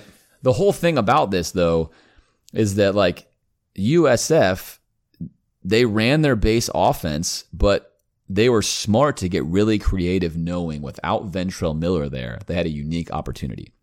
If he's there, that junk's not happening. They're not running for 300 yards. Same thing that happened last year. So yeah, to your to your to your point, Alan, that's how important Ventrell Miller is. We have almost no ability to stop the run without him because we don't know how to fill gaps in the linebacker spot. They're late to react. They're often totally on the wrong side of the play, completely wrong. They are eating every fake like it's their favorite cookie. And that's not a good way to stop Right. a team running the football. And most of these guys were the most physically dominant guy out there. So, sh- quote unquote, shedding a block was not a difficult thing for them. Now, if you have a 300 pound SEC lineman running at you, it's different. Also, I don't think they got a lot of help from some members of the defensive line. So, I still think Brenton Cox doesn't play his assignment all the time. Antwaun Powell-Ryland goes inside when he should go outside, or vice versa there were moments in there where they had the play bottled up and they didn't do the sound just one thing. And here's what I want to say. There's a long history of undisciplined play, of not sound tactics and fundamentals. So that doesn't get overcome overnight, right? Especially with so many guys. If you just had to maybe coach one guy to do the right thing, you could probably do it. Uh, when everybody's tempted towards these things or has bad habits, bad techniques, is always trying to do this stuff. Oh man, I, I I'm almost tempted not to ask this because it, it might set us up for bad expectations. But even think about what's a realistic time frame to change a long history of undisciplined play. One year. By year two, you'll get a lot of this stuff fixed. And you can already see it, and I'll tell you why. So you mentioned, well, first of all, Cox, it was a monster on film in this game. Yeah. And he's getting better and better. And he did go hero mode, but only a couple of times. But generally speaking, he did his job on almost every play. And he dominated in the game. But if there's And- moments that he doesn't, that doesn't help those linebackers. either. No, but there weren't many, and they're getting better. But what I want to say is he's progressing under this this coaching staff quickly. The first two plays of the game, he made. This is how sad this was. He made the tackle. They were runs away from his side. He made the tackle on the other side of the field, ten yards down the field, which is ridiculous for your right side defensive end to make a tackle on the sideline from behind. But more importantly, he's single handedly blowing people up, wrecking plays, and you see him like on this one when he didn't hold the edge, he tried to hold the edge, but he tried to do too much. So he'd still be kind of there, but he was like, I know that maybe my linebacker's not going to fill that gap. I'm think I'm athletic enough to try to hold one more beat, Right. which was a vast improvement from just flying in there. But to your point though, and this is the point I want to get to, so Cox, if Cox goes away, this defense is literally screwed. So let's all hope he doesn't go away. And I think he's getting better, and I think he's doing less of that stuff. But to your point, the other, let's call them veterans, guys who have played before and have been taught by the Grantham guys. Every single one of them had moments where they just disregarded holding the edge. This is a major problem for this defensive line. And it was Ryland Powell who did it twice in a row on their biggest run plays, just ignored the edge, the fourth down play. He's the edge defender. What the heck is he doing? Just gone. No one's there. He knows that, right? Um, Princely did it three different times, just totally blows through his responsibility. Then later in the game, makes some great plays. You know who's not doing it though, Alan? You know who's never doing that on film so far? Is all these young guys that are playing. Boone, never. Not one time has he not held the edge when he's played it. He does it perfectly. Uh, you even look at Chris McClellan at D tackle. Perfectly. Those guys are doing the right thing. And these are guys that do not have a history of other coaches. So the good news is the youngest guys are doing everything right. And that means the sooner they learn what the heck is going on out there and they get stronger, the better they're going to be. It's these guys that have been in the systems for a while, and it takes a while, and it generally takes your freshman beating those guys out. And so, again, that's why I say one year. By the end of one year, these high school guys who are now college guys are going to gain 20 to 25 pounds of muscle if they're on the defensive side. They're going to gain a tremendous amount of knowledge, experience, understanding, and they're going to beat out those guys who are doing stuff wrong. So I don't think this is going to last forever because I'm already seeing things improve. But man, is it frustrating to watch these SEC level defensive linemen not set the edge on defense. The literal number one most basic thing you can do. It's also really frustrating to watch, again, to pick on Cox for a second, a guy who I think was great for the most part, still try to do two jobs at once. These guys are always doing it. You know, on the option play on the goal line, he tries to hold the quarterback and the running back rather than just taking the running back. For Cox, though, Alan, it makes some sense. He doesn't trust his linebackers. I wouldn't trust him either. So I give Cox more of a pass right now. It'd be one thing if we had all SEC linebackers back there and he's going rogue. You can see he's visibly frustrated at times with the players. After a play, when he does his job and it goes for eight or nine yards, he's like, how did you not fill the gap? Right? So I, I kind of understand what he's doing. I do not understand what a guy like Princely is doing around. I don't understand what he's doing. He's not a hero player, right? If you're, if you're Ryland Powell, just do your daggone job. So that part is really annoying, but I think you asked the most important question. I think by next year, we're not going to be talking about this nearly as much. That's my hunch, but it is not going to happen by this game against Tennessee. It just is not. These guys have some really bad habits. They're going rogue. They're not trusting each other, and it's not great. So felt like in terms we talked about the young guys. We haven't talked about Amari Burney, who looked like I don't know what he was doing out there half the time. If he's not better and is in fact worse, there's some other guys who haven't played. I- don't know. Maybe maybe these guys are worse. Wingo, Chief Border. I don't throw anybody out there. Feels like Burney is just a net negative for the defense, and I hate to single him out. But if he's your experienced linebacker, I don't know what that does for you. it's crazy because he's so athletic. Like you see Right. him run down Right, ran down the running back. the running back. He's a linebacker. He's ran him down like it was nothing. Yet this guy is on the wrong side of the play most of the time as a as a run defending linebacker. I mean, he is clueless out there. He can't make a single read. He's been in the system. He's been in college football for hundred years now. It's unreal. It's unbelievable how poor he is at that. And to your point, I don't think that's lost on the staff. I don't think it is. I think you saw the result. And perhaps you were in the camp of saying, look, let's play Scooby Williams, let's play Shemar James, let's see what these guys can do. I think in the case of Shemar James, from each game, start to finish, he gets better as the game goes on. He's not making an impact yet, but you can see him start to get better. The reads are coming a little faster. He's starting to be he's starting to get on the right side of the play. He starts to get he starts to be able to recognize. He'll, he'll kind of pat his chest like that's my fault. I needed to be in that. So he's learning. For Scooby, it was he was he was a lost man out there, and I'm not blaming him. That's a big deal. I think he'll get better. But the question is, who else do you put in there, and do they look like Scooby? And if they do, is that better Than than, Burney. having Burney? And, and I don't know. That's this is where we are. It's crazy to think that's true, but you kind of just saw it when you you tried that out with a talented young guy, and you're like, oh my gosh, he's like he's way wrong all well, the time. for sure. And so this is the man. I don't know. This is hard because you would think, okay, we don't have Ventrell Miller out there. We don't want to just throw two young guys at Wolves, so we'll, we'll play Burney the whole game. That didn't really work for you. No. I mean, do you got this? This is maybe a radical strategy, and because you hope for improvement from the way more talented guys. Okay, let's take this. I- I'm making a guy up in my head, right? Who, not that talented, played linebacker in high school. He's on the scout team. He will never make any plays, but he will fill the right hole on virtually every play. Is that? I think that's preferable Yeah. than It is. having the guy in the wrong hole. Even if he gets run over afterward, he at least slows down what they're trying to do. It is. I, I can only imagine. This is this sounds insane to say, but I can only imagine that there isn't anyone on the roster that's like that. I, I mean, this staff isn't that kind of staff. They they're gonna play guys. If they have anyone that can do their job, they're gonna play. I mean, here here's the side that we should talk about. Okay, so the linebackers are just they've been a disaster. We've chronicled this. We've talked about this. We've feared this. They've been horrible. The defensive line does things wrong, but the defensive line also does a lot of stuff right. Right. Yes, they they make So- plays for sure. The, the part of the problem now is the defensive line basically has to stop the run or it's a 10 yard run. And so like we're kind of noticing some of that stuff and you really are like hyper paying attention to the D line not necessarily always holding their gap perfectly, but if you have good linebackers, you can save them. I mean, we were blowing Kentucky out of the gap on the D line. It didn't matter because their linebackers are making hero plays. So the D line, I think, is fine with upside. We're thin, but we're fine with upside. And look, the corners, their technique is a hundred million times better. Yes, I'm glad than you- we I'm glad you got to this. last year. And I want to get to this because the point is like this coaching staff is all working together to coach technique. So it'd be one thing if the entire, like we saw, the Grantham, the entire daggone defense was clueless and lost and terrible.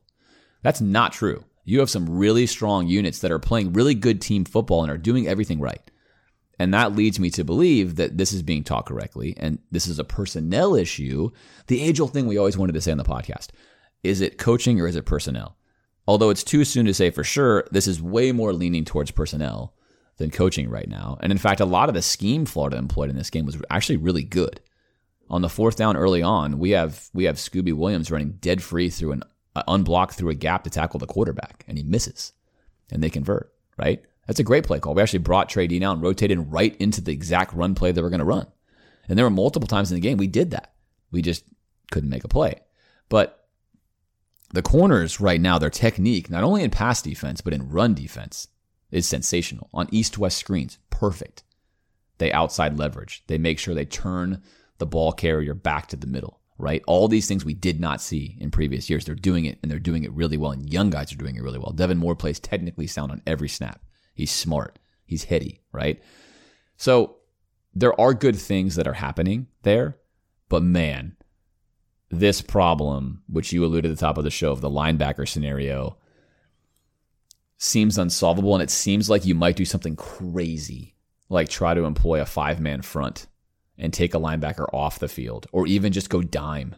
Literally just go dime and put one linebacker out there and put an extra lineman out there and just kind of run some crazy stuff because you are so linebacker deficient. If you can perhaps take a risk and hold the line of scrimmage as best you can and fill that gap with a nickel, like Perkins is a really, really good, smart gap defender. He's undersized, but go an extra lineman, keep Perkins out there the whole time, right? Like try something like that because this linebacker thing is not working right now. And it's insane to say that at Florida, but whew, eh, there are no good solutions to this problem unless there's guys at practice that are doing well, they're not playing. And I just can't see that being the case. They were trying everyone in that game at the, at the at the middle linebacker spots, and it just didn't it didn't matter.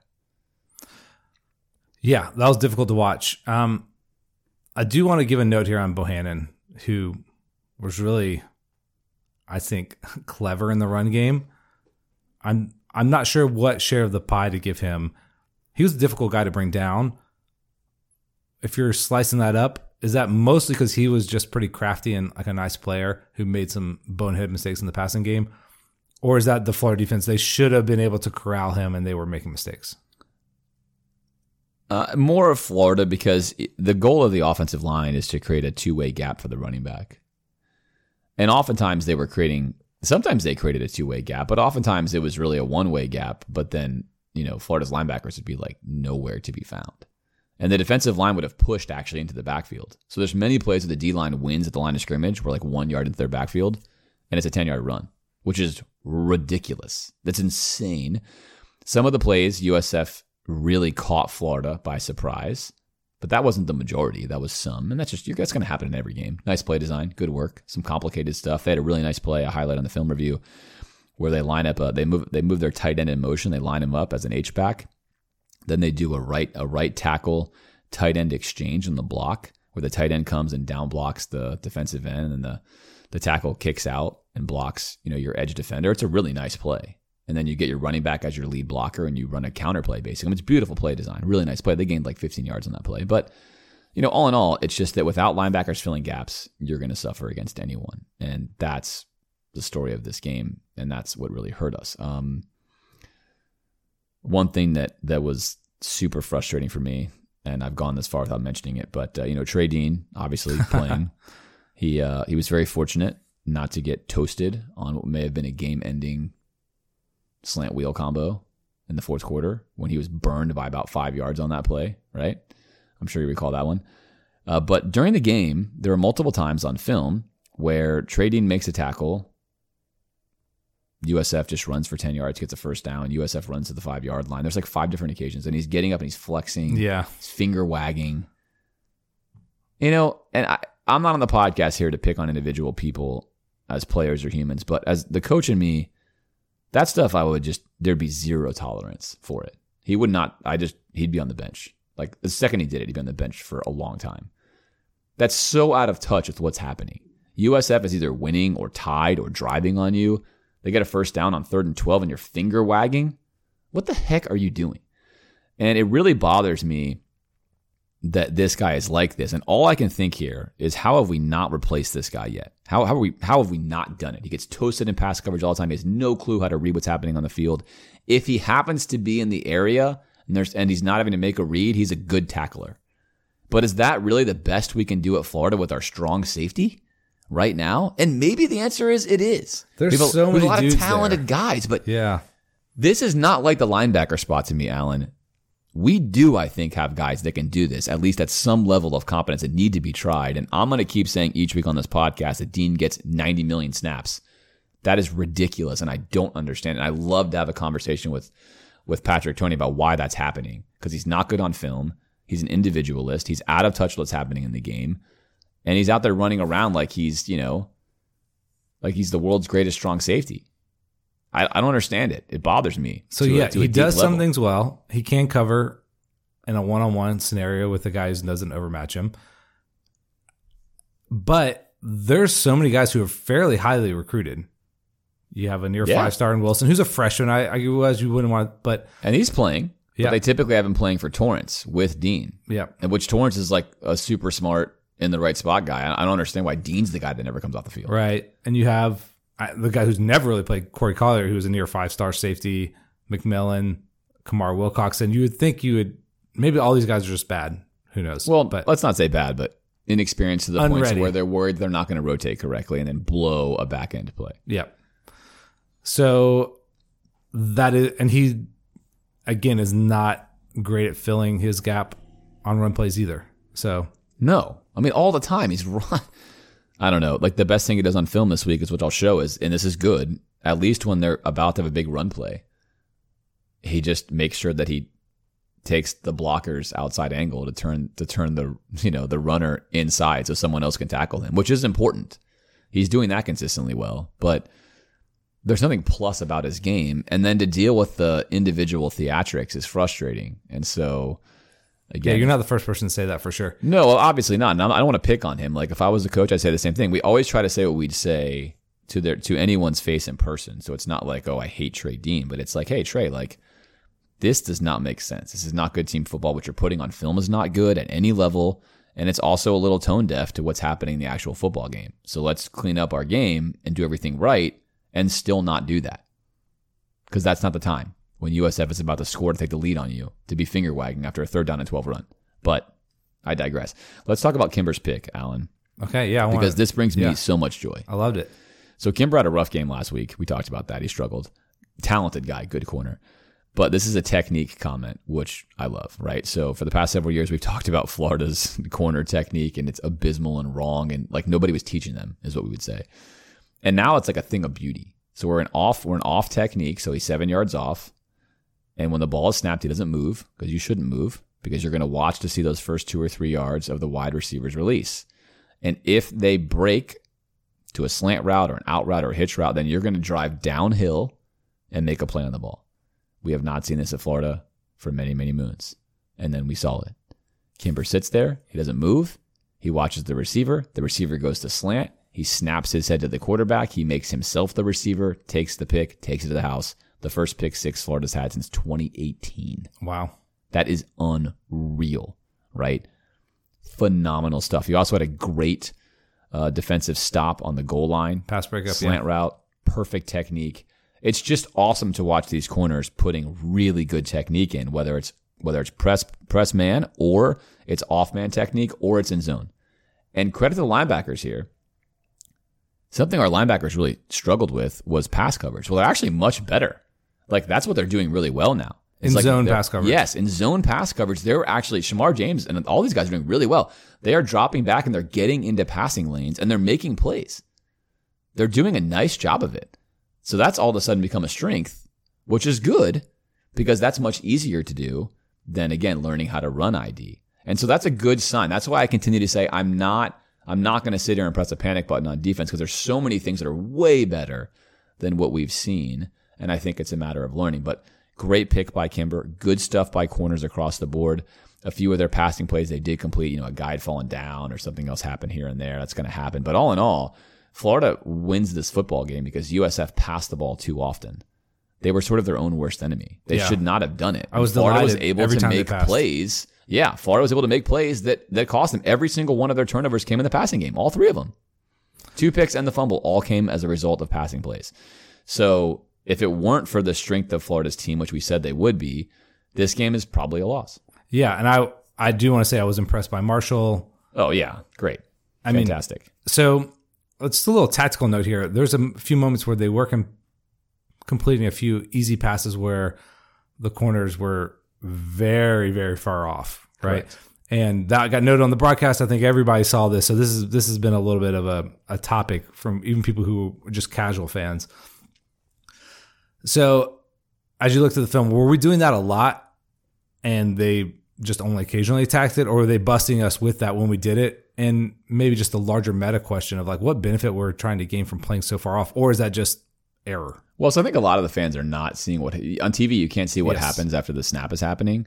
So a lot of times we're off, but we're in that off man technique I mentioned. And Kimber got the pick starting seven yards off. And in previous years, Florida fans are freaking out, of course, because that would mean we backpedal.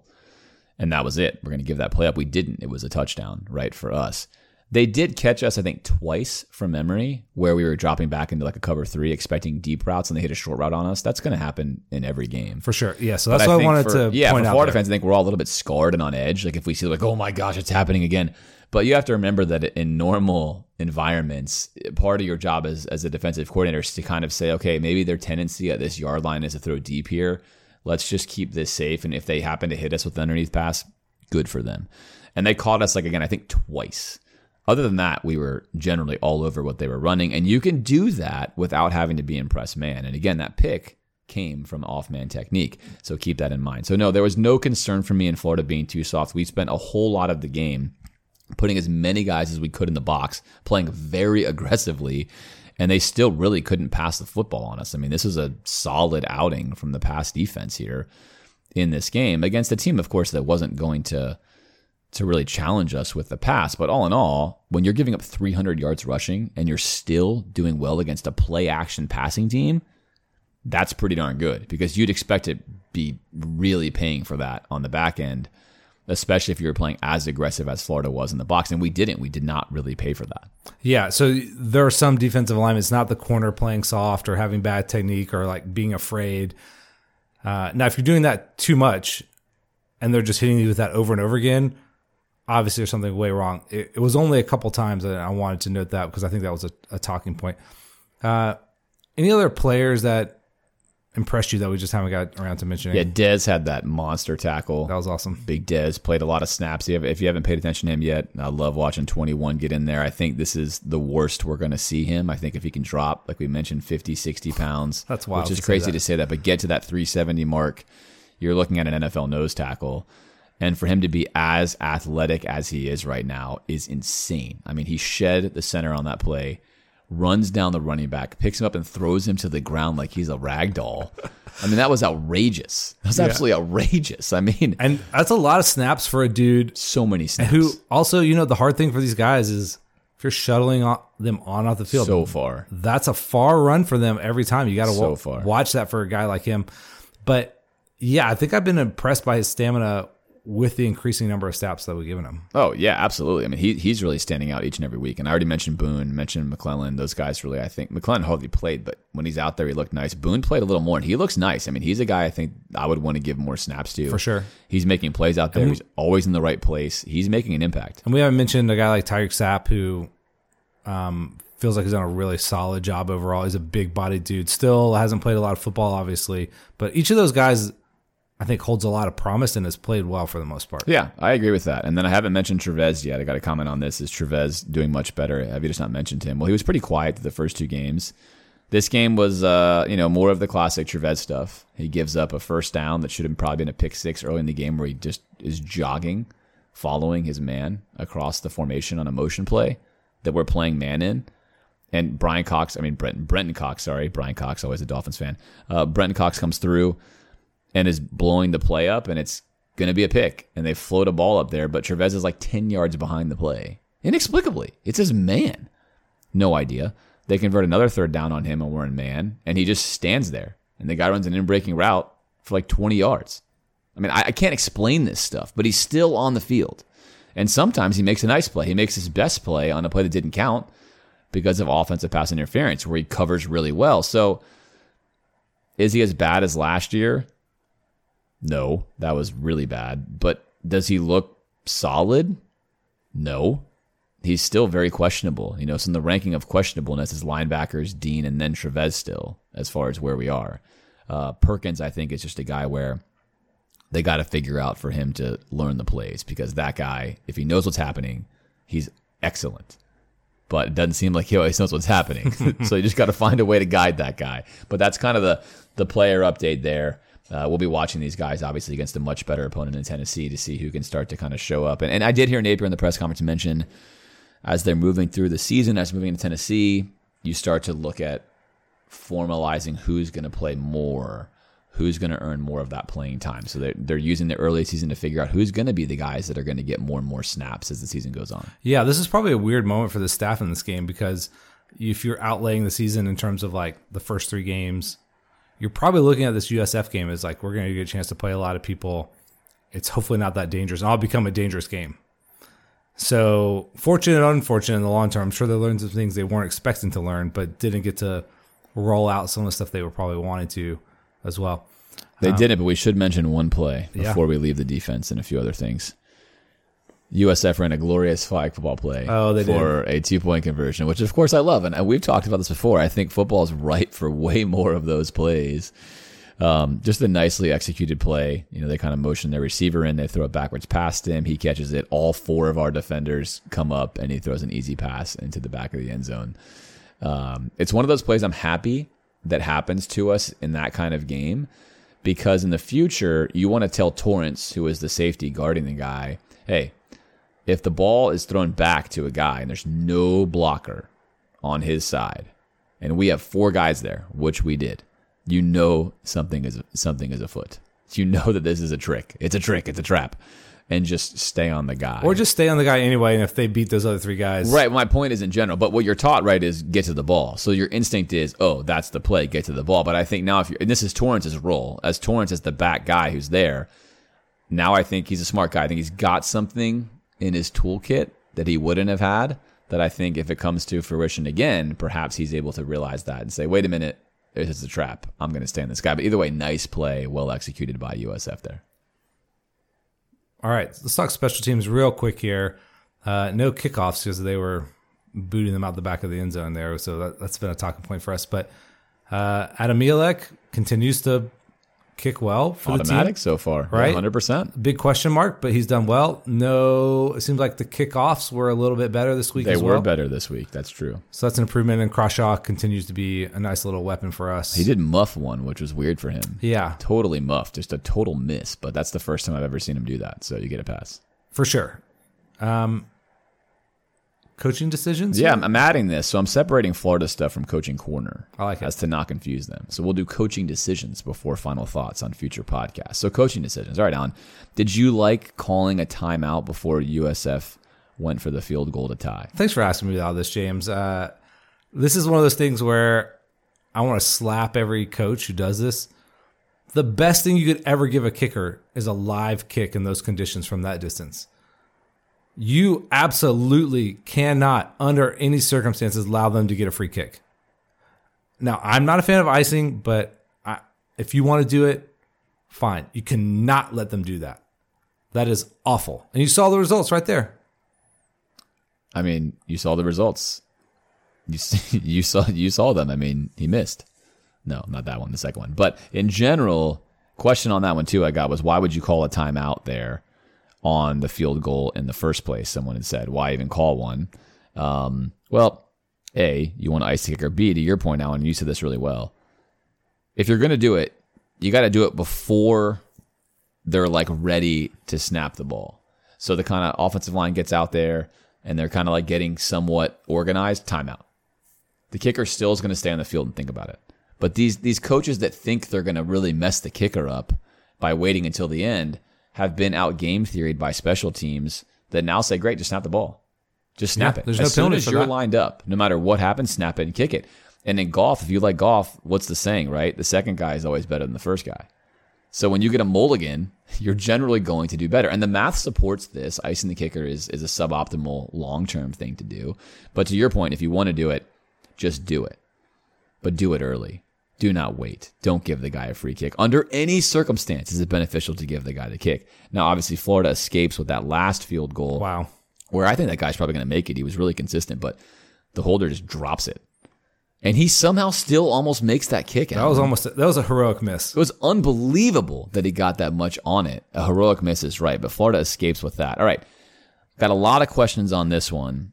And this this this is an assumption, we're gonna say. Because obviously right now, again, you have Kyle Engel, a guy we talked about, a walk-on fun guy, nice guy, uh, you know, to talk about in that capacity, but not your actual backup, Jack Miller, who was still in street clothes. If Jack Miller was available for this game, and You're talking about for Tennessee? we're saying for USF, and it's the second Okay. half. Would there have been any thought for you to bench AR and put Jack Miller in if he's healthy and available and ready to go?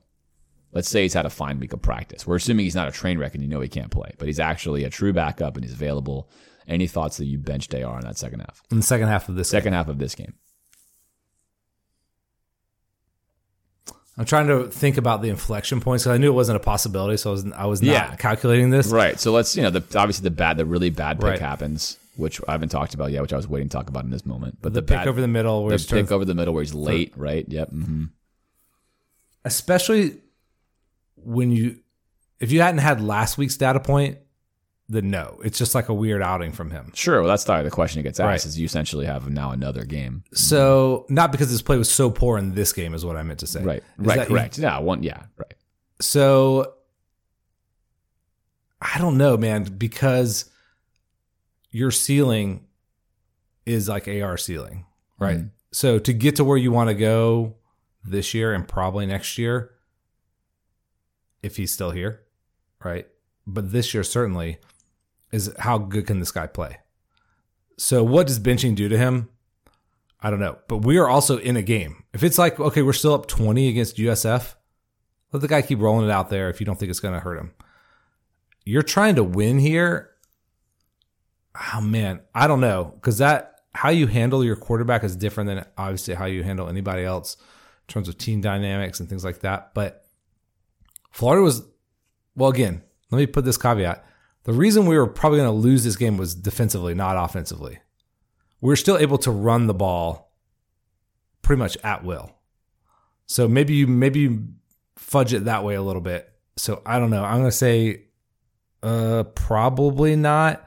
But let's say I'm in the same situation against Tennessee where the the defense is playing well enough. Our offense is the thing that's hamstringing us. I want to win this game. Maybe I make that move. Yeah. I think I I definitely would have done it. You would have done it um, against USF. I would have done it against USF, but I, I am in the camp that benching a quarterback does not actually destroy him if you have a good relationship with the quarterback and, and your team always understands that you have to do two things what's best for the long term and what's best for that moment. And any human being in any sport has off days. Now, if you're a tennis player and you're playing singles, you can't sub yourself out in an off day because it's just you. But in any other sport, like basketball, for example, sometimes a guy's having an off day and he just plays less minutes. And that guy's confidence is not broken. He's not destroyed. This happens all the time. Very notable guys will sometimes get hardly any minutes in an NBA playoff game if the matchup's not right or things aren't working. So I find it very interesting in football.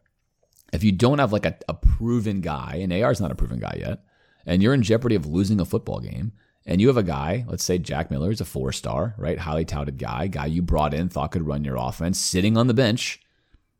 I think you give him a shot. I don't think you bench AR and say this is the end for you. I think you take him out and say, look, I got your back. I need to give Jack a shot to see what's going on in this game, right? And yeah, of course, is AR going to be pissed off? Yes. He's going to go on the bench and ask questions? Yes. But the reality is, you have a duty as a coach to do what's best to win the game. And at Certainly. that point in time, AR makes a decision you cannot make under any circumstance ever. You cannot throw late over the middle blind, right? He was also wildly uncomfortable on that throw. His footwork was really bad. He's hitching three or four times. These are all things you cannot fix in a game.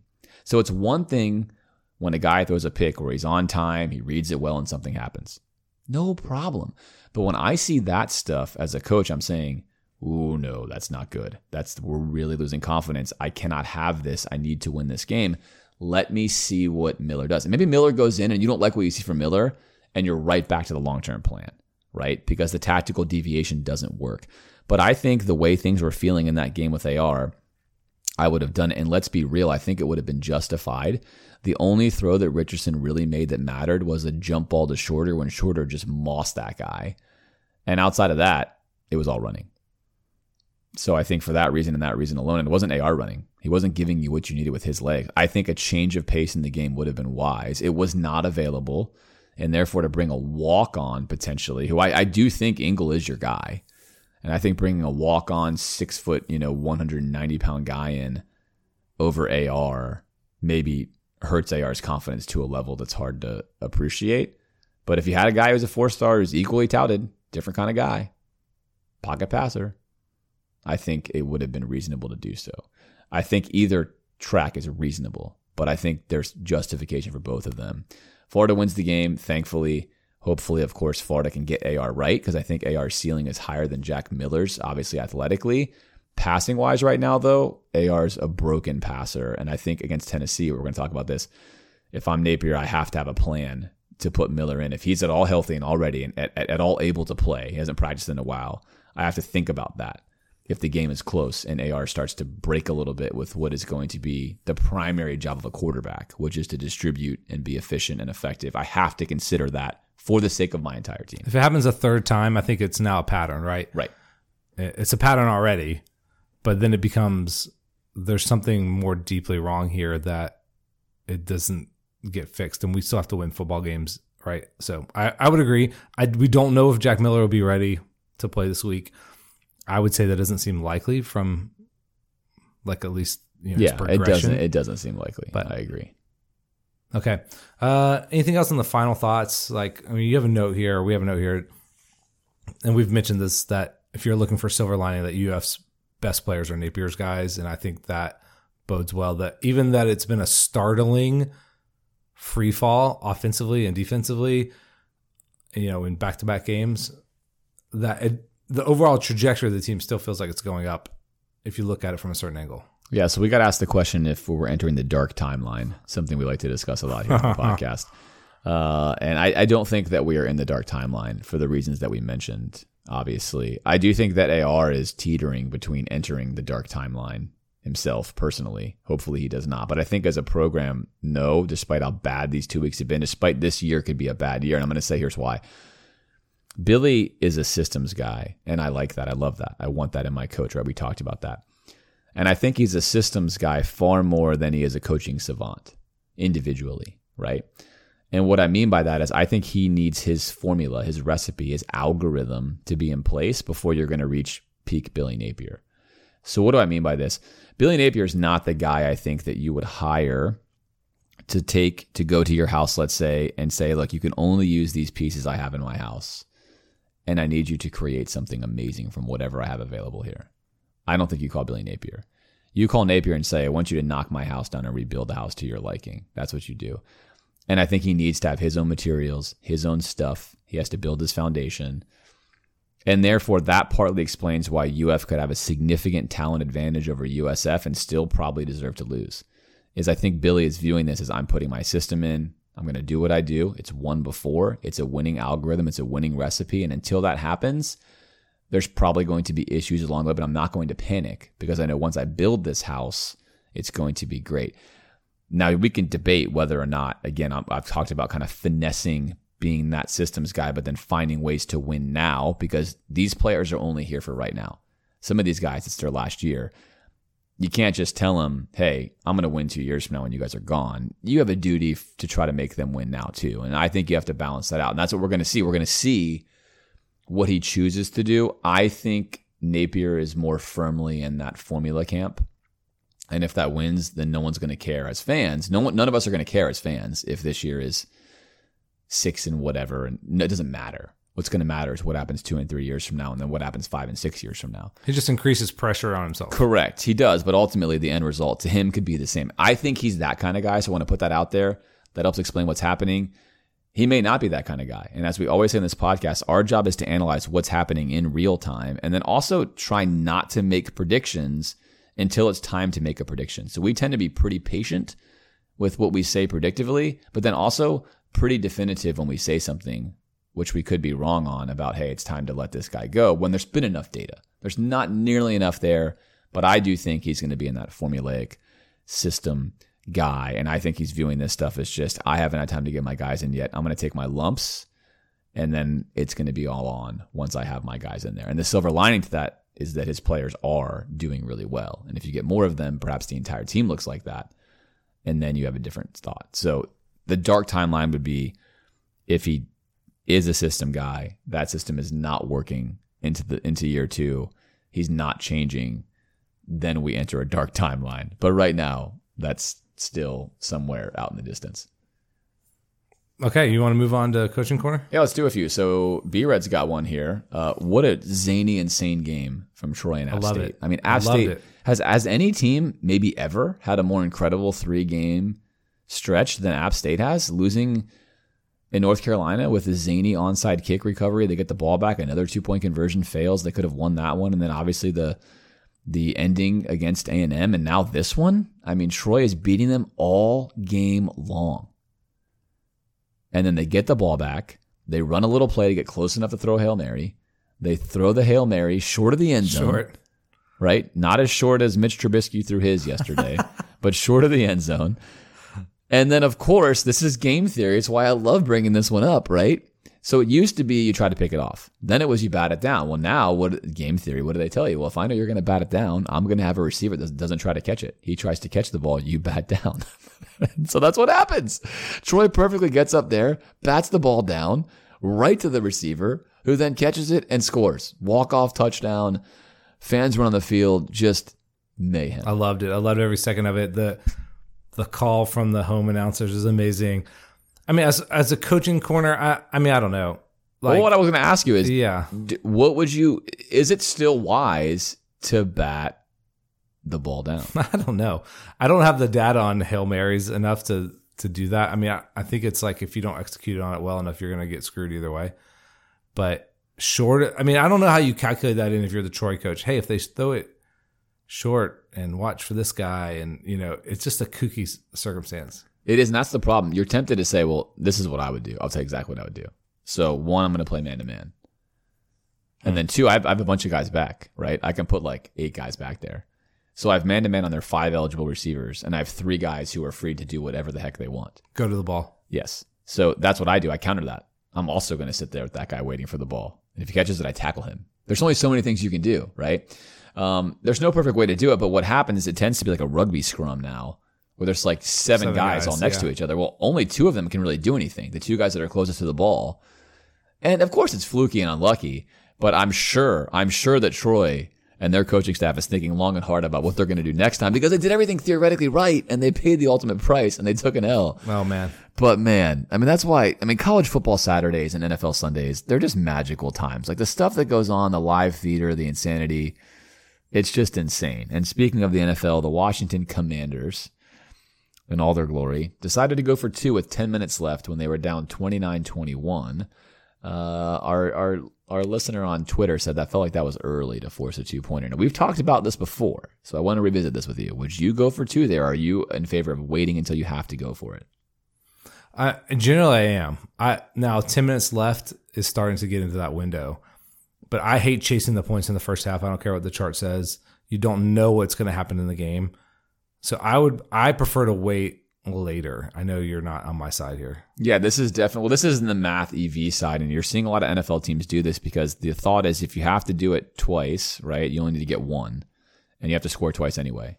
So therefore, do it. So it. this late in the game is I think, and that's fine. when it's become very popular. So you're seeing a lot of teams do this in exact in this exact time, fourth quarter, ten minutes or so, eight minutes, six minutes left. You're seeing them do it like that uh, because the math would say it is better, and so that's why they're doing it. Now it, it's still close. Like the EV here is not like plus ten percent, right? It starts to get pretty close. I'm going to go back to what we talked about earlier this season with factoring in going forward on fourth down against Kentucky. You got to factor in the expected value, the human element, the momentum that's going on, right? Those three things that matter to decide whether or not it's worth it in that game. But in general, always follow the golden rule. Do whatever you think the opposing coach wouldn't want you to do. That's the best rule. Do that then. Put the max pressure on them that way. All right, now let's thank some more patrons Let's do that have been with us for multiple years now. All right, ETN Jair Roseman. Man, ETN, he's probably loving. He always loved his name, but I bet he really loves it now that he's like in the forefront here of Gatordom. All right, David Roberts, Scott Stoll, Jordan Sasser, Stephen Kirkhoff, Garrett, Logan Wild, Logan, let's go. Logan played a lot of flag football with me. Zach Stokes, Logan Weaver, Daniel Call, David Foster, Nick Karras, Charles Sellers, Gary from Atlanta, What a name. Gary from Atlanta. That's a great That's one. like a I call-in that. name That is that's show. great. That's Gary from Atlanta. uh, Wilson Whitaker, Kara Pigeon, Pridgeon, excuse me, Zach Gass, Nathan Young, what up? Patrick Bowie, Thomas Ashley, Michael Reeves, Chad Hannaford, Steve Paul. Why don't you take the rest there? All right. We have uh, John Porter, Pei or P. Chen, Kyle Likatani. Doctor Kyle. Oh, yeah, I'm going Dr. Kyle Likatani. I'm heading to Tennessee with him this weekend. We got a nice house out there in the uh, in the Smokies. Uh, Glenn McGraw. What's up, Glenn? Scott Francis. Scott Scott should get a shout out for really helping to promote the podcast. He actually once put us in the UF Alumni magazine. And Hello. our- yeah, and a lot of you may have come from that without realizing it, but we picked up a lot of listeners there. Um, Corey Sprodlin, Justin Seitz, our basketball insider, Our dear friend. who's stuck living in Tallahassee these days. Too bad for him. He'll get back to Gainesville hopefully one day. Matthew Mitchell, Neil Callahan, or Callanan, perhaps. Jason Sellers. Man, illustrious crew here. Yeah, here we go. Eric Mutz. Yeah, the legend. Eric Mutz, what a guy. Uh, Brian Pietro, Alexandra Smith from California, Joseph Picario, Anthony Lapore, uh, Chris Fontana, Love that dude. yeah, Justin Helms, Kathleen G. Smith, Michael Lavin, Chris, Zachary Willers. Oh, who's this person here? Alessia Williams. Did she really? She did at one point in Uh, time. She dropped a dono as the. First as the first wife of the podcast. Yeah, she did it. Uh, David, David, sorry, David Steinfeld, Chris Yanes, Cody Davidson, Chris Hodges. Yeah, what up? Look at that. And then Dimitri. Amazing. Great stuff. Thanks as Great always. people on that list. For all of your patronage. Thanks for the donos. Thanks for the love. We appreciate it. Alan, let's talk about the games we picked last week. Okay, we both did fairly mediocre here. I went four and six. You went five and five. That puts me at twenty four and twenty on the year, along with you. Twenty four and twenty. Is that right? That's right. We're tied. Man, Can you believe that? I can't. I know I can't. Well, we we picked almost all of the same games, so of course we were probably pretty close together here. Uh, when we we diverged, Friday night, Florida State, man, win late at Louisville, 35-31. Are you impressed with Florida State's start? I think I got to be a little bit. I mean, they they feel like they're stumbling, bumbling around the entire game, but they they've been winning. They lose Jordan Travis in this game, they still won. That that's a good win for them. Yeah, they're certainly much more competent than they were in previous years, but they're certainly not a Florida a vintage, even remotely close No. to like what Florida State should be putting on the field just yet. Okay. UGA just lays the wood at South Carolina 40 to 7. We talked about sometimes South Carolina, you know, gives them trouble. Not so in this one. I, I don't know what that number would have to be moving forward for you not to pick Georgia. Yeah, and you and I obviously were both heavy on Georgia here. I mean, South Carolina I thought was was significantly overrated, but Georgia and Kirby Smart just has this thing going. And it should be for those of you that are worried about Napier, let me remind you that Kirby Smart started off not so hot at Georgia. Right. Not a great first year, a team that had more talent than Florida has, but had issues, had gaps on the personnel side. And you know, by the by the middle of his second year, there were a lot of Georgia fans who were maybe pressing the panic button. And obviously, now look at what's happening. Now he passed his three-year test. It should be noted, but the first year was nothing to remark as beauty. That's for sure. There you go. Oklahoma takes care of business against the Scott Frostless Nebraska 49 to 14. This line was only 11 and a half, made me a little nervous. Like, what's going on here? No problem for Oklahoma. Yeah, total free money. And, uh, you know, some schools just have all the luck, right? Oklahoma, no matter who coaches there, they're a juggernaut. They have tons of talent. They smoke everyone. Now, they have a lot of, of games ahead of them will be more difficult. But for now, uh, they've got things rolling out there. All right, Texas Tech, NC State. NC State got it done. They won. Yeah, I thought 10 and a half was just going to be too many points, but uh, NC State found a way to cover that. Yeah, close, 27-14. Close, of course, but they covered it. And you and I were falsely on tech there. We were right on Cal covering. Uh, they lose, but they do cover. Notre Dame wins 24 17. Notre Dame fortunate to win that football game. Very that's for sure. I think uh, again we said this. Brian Kelly is a good football coach. We said it. We'll say it again. Marcus Freeman probably has the edge on him in recruiting, but right now, yee, that Notre Dame team they could be in for a difficult season. We both thought BYU had a little more faith in them. Yeah, They get jobbed by Oregon. Oregon, impressive here. They win 41 to 20. This was a great showing for Dan Lanning after getting dismantled by Georgia, and, and also I think you really have to begin to ask like how good is Georgia. Yeah, seriously. Now it's too early in the year. College football teams notoriously, right? They're going to get a lot better as the year Huge goes on. And variance and Georgia, of course, big head start on teams with a returning national champion quarterback who, even though he's limited ceiling wise, is very, you know, familiar with the offense, runs it really well. Very Having a- effective. Having a great start to the season this year, numbers wise, they're super talented, but. That depending on what Oregon does throughout their next few games is going to determine how just how nice that Georgia win looks. But either way, great win for Oregon. BYU is a, a game opponent and they handled them. Man, Penn State lays the wood to Auburn 41 to 12. We both liked them in the game, but I don't think I expected this level of beatdown. No, this was too much. Now, look, this Penn State team, it was a team that many had picked to to jump in the rankings because they started the season unranked. They are talented. Obviously, Franklin tends to be a good coach, but you got to think now. And our buddy Chris Musgrove, our Auburn insider, is is sort of it's an, it's inevitable, is what everyone is saying that Harsin will be gone. The question is, when will those boosters choose to make that move? it doesn't seem like he's going to make it past this season, if even past maybe this next game, perhaps. No, not a lot to recommend him. They already tried to fire him once. So, Yep. all right. Mississippi State was up early. LSU claws their way back in and wins 31 16. I mean, they basically shut out Mississippi State in the second half. Yeah, we said the question was would LSU's secondary be able to play against Mississippi State? And they had once before and they hadn't once before. It's two extreme results and they they got it going. The problem, of course, with the air raid and Mike Leach, I watched this game, ran the ball way more than he has. Way more. Uh, and I think he, you know, I think when you're in the SEC, you have to start doing things that are perhaps uncomfortable for you. I think he knew he couldn't just stand back there and, and continue to throw passes. You had to be, you know, at least somewhat, right, run oriented.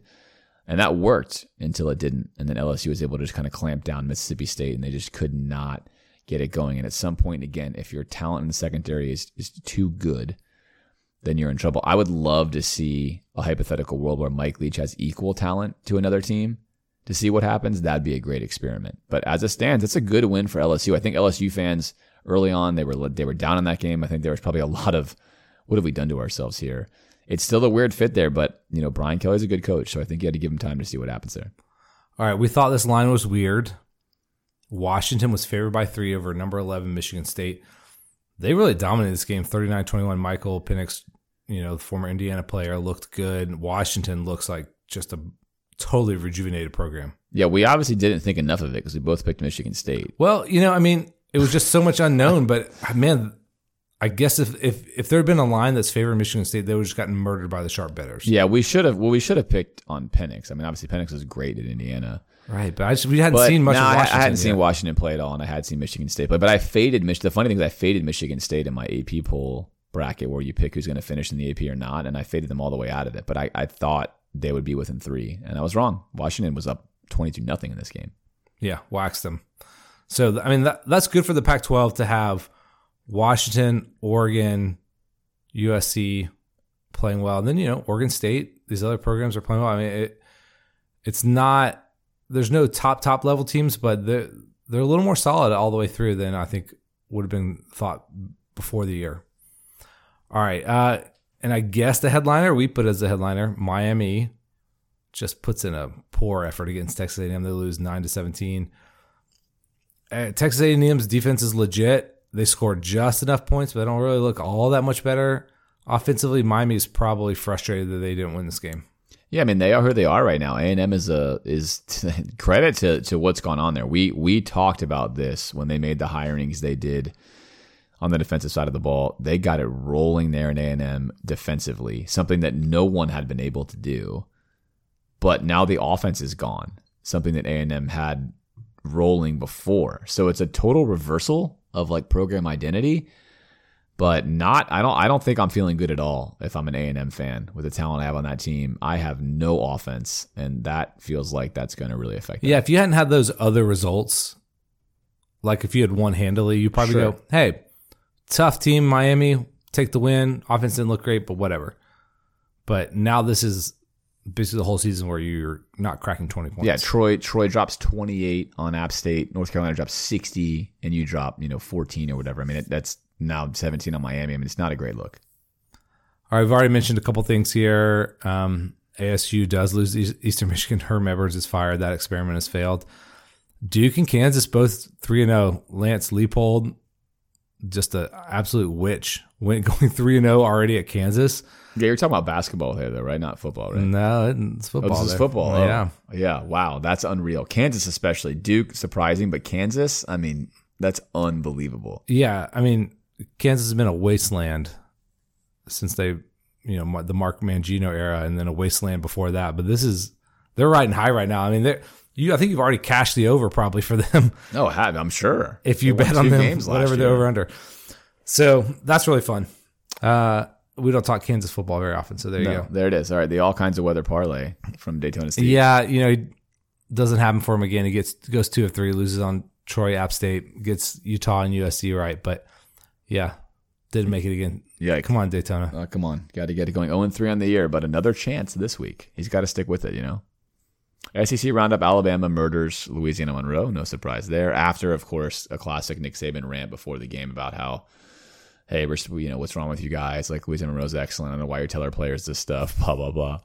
Uh, Kentucky beats Youngstown State 31 nothing. What I took away from this game was that Kentucky's offense, as we said, is not good.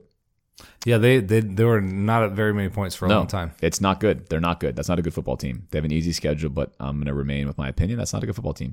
Arkansas survives a scare, and I mean, this was nuts. They were losing almost the entire game to their former coach and all over the map. A lot of people's former coach, Bobby Petrino, but they win 28 27.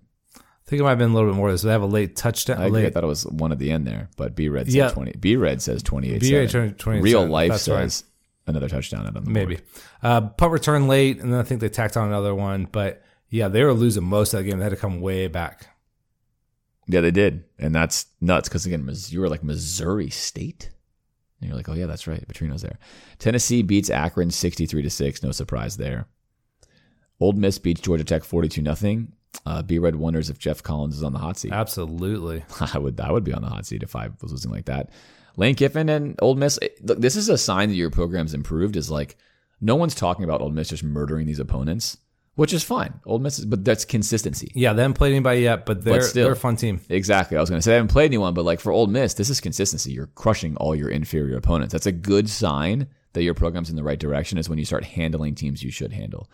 Missouri beats Abilene Christian 34 to 17. Missouri seems like they're way on the wrong side of things these Yeah, days. Yeah, they're underperforming for sure. Then Vandy again, Clark Lea, he's making me a believer. They're three and one. I don't care if they played Elon. They're three and one. It doesn't even mention who they played on here. It doesn't even matter. It doesn't care. They win 38-28 in a close game. They were on the road against uh, Northern Illinois, who is a powerhouse, you know, on the smaller football level. Kind of a fluky game for them, but they were down back and forth. Either way, they won two games last year. They've won three now. There you go. Clark Lea, best team in the nation. Clark Lea, baby. Let's go. All right, drum roll, please. It's Tennessee week. We both love this. We're 90s Florida fans. Love it. This is the one you've been waiting for. Apparently, this is the game of the day. It's a pretty weak slate. So all eyes on Florida, Tennessee. It's 3:30 on CBS. College game day is there, as you mentioned.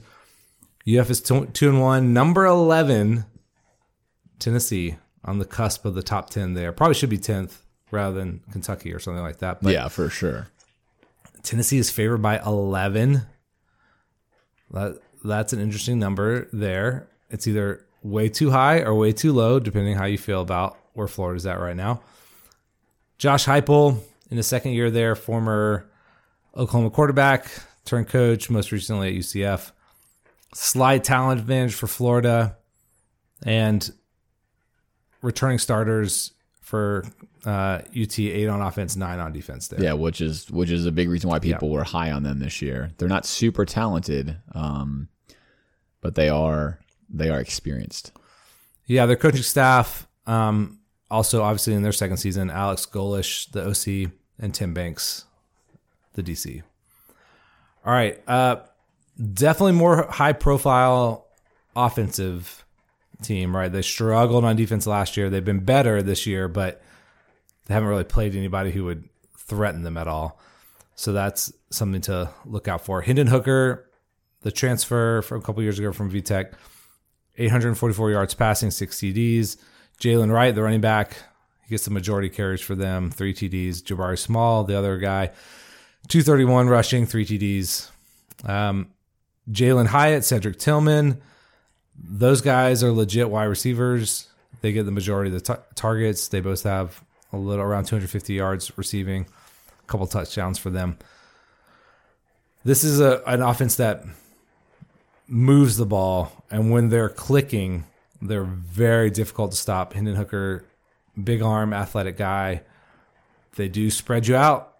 As you said, you love this offense. They threaten you in a lot of different ways.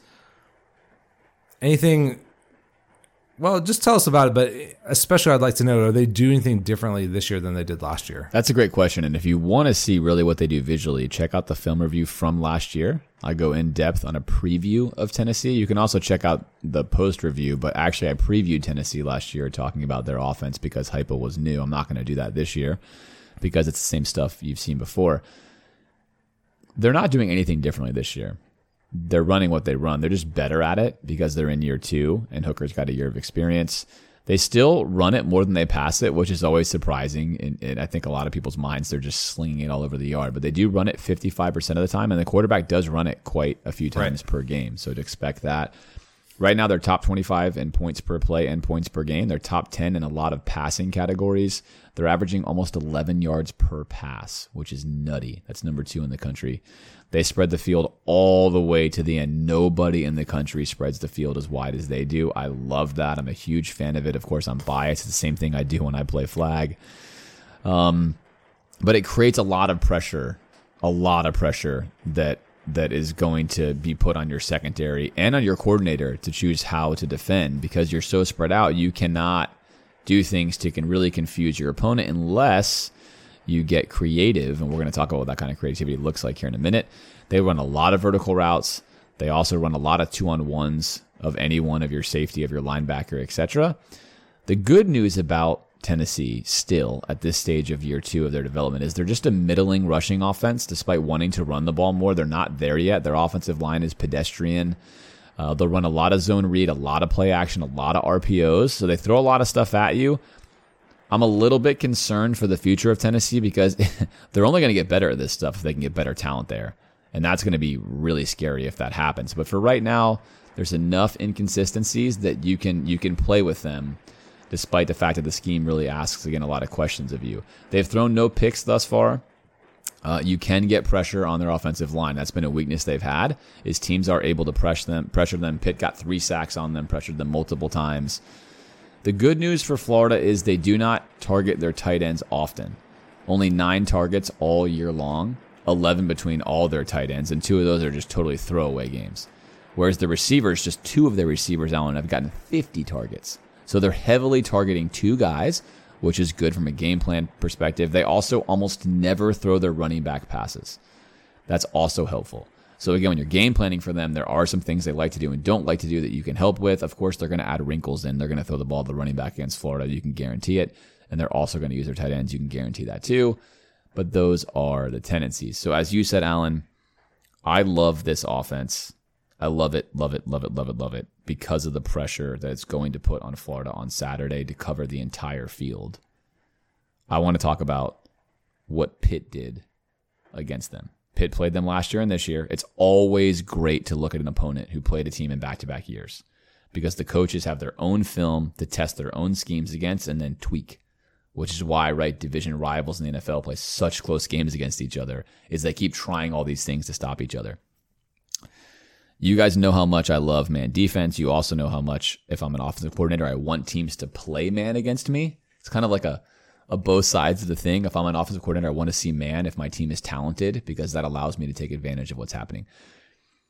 Pitt, and I asked and I asked you this before the show, but Pitt, they're playing against Tennessee, and I want you to guess this if you're in your car or you're you're on a jog or something. How many snaps in this game would you wager that Pitt played cover zero. Again, no safety of any kind. Cover zero in this football game. And if you guessed that they played 28 snaps in cover zero, 28 snaps out of 42 total passing snaps were played in cover zero, you would be correct. They played seven more snaps in cover one. That means 35 of the 41 snaps they played against Tennessee we're in man defense. I mean, that is committing. That's going all in. That's committing. And that's what you have to do. We talked about this last year. That's how you have to try to stop this offense. Here was the success that they had employing that strategy. Alan, it's pretty impressive. They forced six punts, they had one stop on downs, and they forced one fumble. They stopped them eight different times in this game. Pitt had a lead in this game. It went to overtime. Pitt did all this with eight total four stars on their roster. Pitt's 48th in the composite, Tennessee's 19th, Florida's 12th. Not a single one of those four stars was a corner or a safety. So they did this with a bunch of just guys, right? But they executed their scheme very well. So that's the hopeful part if you're Florida. I said before the year I picked Florida to win this game because of the matchup I thought favored Florida because this is our strength. We can cover people. And I do think Toney, and we're going to find out what he's made of in this game. This is where he's going to show us how creative he is as DC. because this is not a game you can line up and play static zone or other stuff in. You've got to do some some unique things here if you really want to shut this team down, especially because Florida is not Alabama where we can or Georgia where we just have enough talent at linebacker and D line that we can still play too deep and trust that we're able to slow them down. So, And Florida has the corners to to try this. that's right? the key, right? So do you think that Florida could get away? We you mentioned this a little bit earlier, but like going dime or just playing one linebacker and hoping that playing five defensive linemen, basically taking the linebackers out of the game and pass coverage and playing away. Now again, that's not playing. That's that's leaning more into zone. Is that something else you would try and employ too? So I think it's a barbell strategy with Tennessee. This is going to sound funny. There's two choices. You either play like Pitt does, all out zero, a lot of zero, just zero with pressure all the time. Pressure, pressure, pressure, cover zero, and then and then Pitt was really smart. There's two things Pitt did in that strategy that were really wise. One is they would set their slot defenders about 10 yards off the ball.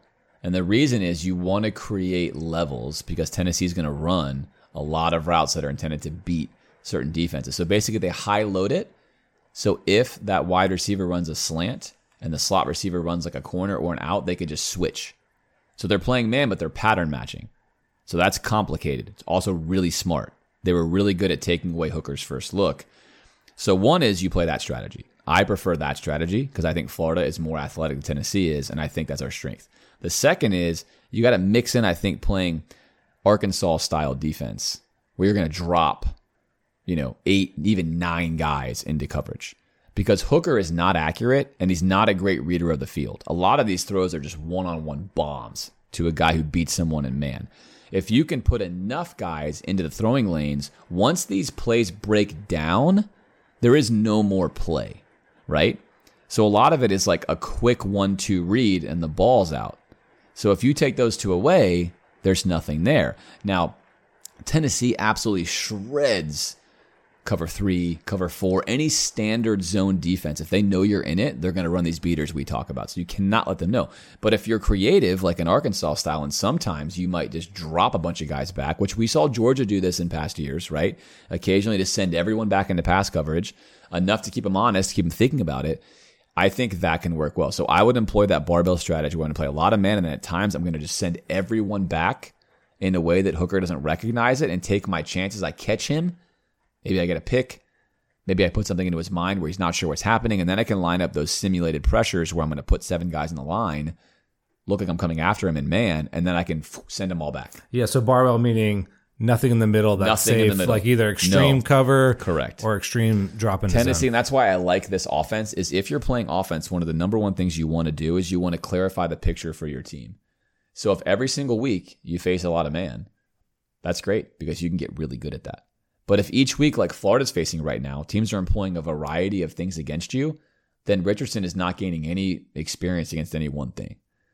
And I think a large part of Hooker's development is he's seen these plays so often now, and defenses defend in the same way. Oh, great, I've seen this. It's cover three. I'm going to run this beater. Boom, hit it. Right? That's the beauty of Heupel's offense. So I think Florida's got to go one way or the other. You can't give them things they're comfortable with because then you're just relying on the wild card of Hooker to miss a throw, which he will do plenty of times. And to me, that's the X factor of this game, Alan, So yeah, is Hooker himself. Yeah, so last year Tennessee hit like two huge plays as they're prone to do, and then largely did nothing. What did Florida do last year? Well, I think we we talked about this. Tennessee was not quite ready. It was early in the season, and we said this early install. Again, take some confidence here. Early install for Heupel. I love that they put on film. They were playing Milton. They didn't even know who their quarterback was at that point in time. I would make the argument that last year's film is not really instructive for Florida because we just caught Tennessee at the exact right time. Had we played Tennessee at the end of the year, things would have been totally different, and that's what we're going to face now. So if I'm Florida's DCs, I'm probably throwing I'm throwing the tape out from Florida Tennessee last year, and I'm only looking at what they started to do towards the end of last year, and especially what Pitt did. That I think is really again the key. Um, Florida, of course, did play some man against Tennessee in that game, but I think Florida was largely successful last year because we got a lot of pressure. And again, it was Milton and then Hooker, and they didn't know what was going on. Milton wasn't nearly as good at Hooker was at throwing the ball. They discovered sort of Hooker was the better guy later. But long story short, Alan, this game is going to come down to specifically, I think, Hooker. if he has a, a game where he just misses some of these big throws, which he will, then Florida's got a shot because the risk reward of this offense is if you average 11 yards per play, you're throwing a lot of deep balls. And if you miss deep balls, now it's third and 10, right? Right. Second and 10 becomes third and 10. Second and 10 is a touchdown. Second and 10 is also third and 10. So you can put them behind the sticks. And when you put them behind the sticks and you have our kind of cover corners where there's not a lot of space there, you can put pressure on them. So I think that is going to be part of the recipe is that you can count on Hooker being inaccurate at times. You have to hope he does not have an on game. And then I think you trust the fact that Florida's got it on paper like its corner matchups with their receivers, and they are not deep, Alan. They are not deep. They have two guys who are really good, and everyone else is just a guy. So it's not like Florida when we were rolling out our five wide where we had Pitts, right, and Toney, and we had all these guys that could uh-huh. hurt you. Those are their two guys, and those are their wide receivers. Florida should be able to match that up. So that's the encouraging part. The hard part, again, is the scheme. They're going to spread us way out with our linebackers. Let's get to the dirty side of this thing. What, what role do the linebackers play? Well, ideally, they're going to be the ones that are going to get into some of these slant windows, some of these man to man crossing routes to make sure they help out. That means they have to read the play action steps correctly. This is a major problem for Florida on a million different levels. We have been eating those play action fakes like a cookie all the time. Yes. We're generally eating them in the wrong direction into the wrong gap. And if that happens, now you're asking your corners to guard their receivers, sometimes in man, across the entire field with no help underneath if the linebacker just sucks into a play. So this is a game where thankfully our linebackers have been better at getting into those passing gaps, right? That's better for us than they are in run fill. And in run fill, they're not that deceptive. It's a zone read. It's still going to be spreading you wide. So you're playing smaller numbers in the box. Florida, in theory, should be able to gap fill better than what a team like USF is doing, where they're bringing, you know, guys in motion. They're doing all this different stuff. They've got an H back in here doing stuff. But make no mistake about it, Heupel's going to employ a lot of the same stuff he saw USF do, using his own H back, using receivers in motion. He'll just add that in. It's a very simple wrinkle to help his running game. So this game is, is, is going to come down to this simple scenario where I don't know what to expect because Florida's linebackers are such a wild card that on one hand you like your corners versus their receivers matchup. I like our D line versus their offensive line, especially in pass rush. And I just do not have any idea what to expect from our linebackers. And if Tennessee can run on us, Alan, forget about it, turn off the lights. They will run us out of Neyland Stadium. They will murder us if they can run the ball with any kind of consistency. Pitt was very successful in slowing their run game down, and that's what you have got to do. So that's going to be oddly where this game relies. Typically, versus Tennessee, it's in the passing game. But this particular game is going to be with Florida's run defense. If it can just be average, I think we have a chance to slow them down enough to give ourselves a chance. Agreed. And they're and they're not patient. I mean, they will run the ball forever. But they're going to want to take those deep shots. They want to fire the ball deep. And if you can make a play, if you can hit Hooker, there will be opportunities for Florida to make plays in this game, which gives me a little hope, right? Defensively, that they're not going to be patient enough just to take the, you know, run game. Although if they're gashing you and those linebackers are in the passing lanes that make you wait for a second to for the right window, it's just going to be a long, long day. It could be, and that that's why Tennessee is a, is a scary team. I think for any coordinator to face is you're aware that they can score quickly on you, and that can unravel your team. It's like a haymaker after haymaker after haymaker, and it's emotionally very hard to deal with. Uh, but Pitt, two years in a row, has done a great job dealing with it, and that's some that's some really good film, I think, for for Florida to look at. And of course, you can look what other SEC teams did last year, but Pitt's a great one because Pitt didn't have a lot of talent, so you can tell your inexperienced guys, "Hey, look, you know what? You're faster than these guys at, Pitt are, but they did it right. Here's how you do it right. Right? Don't just be an athlete. Be smart. Use their scheme against them." Okay, UT's defense, which depending on how you want to look at the numbers, is either on the rise or just hasn't played anybody yet. Uh, two people to note for them: Aaron Beasley, the linebacker, Kamal Hadden, their corner, who apparently has a zero QBR despite getting 19 targets. Yeah, he's shut down thus far, and on film he's really nice. The good news is their other two corners are not, and it can totally be had. But that guy, that guy Hadden is having a great start to the year. Again, played against Pitt. Pitt has Slovis, but receiving corps is weak, and then two overmatched opponents. But I don't care if you get 19 targets and not a completed pass has been made against you. That's that's pretty good.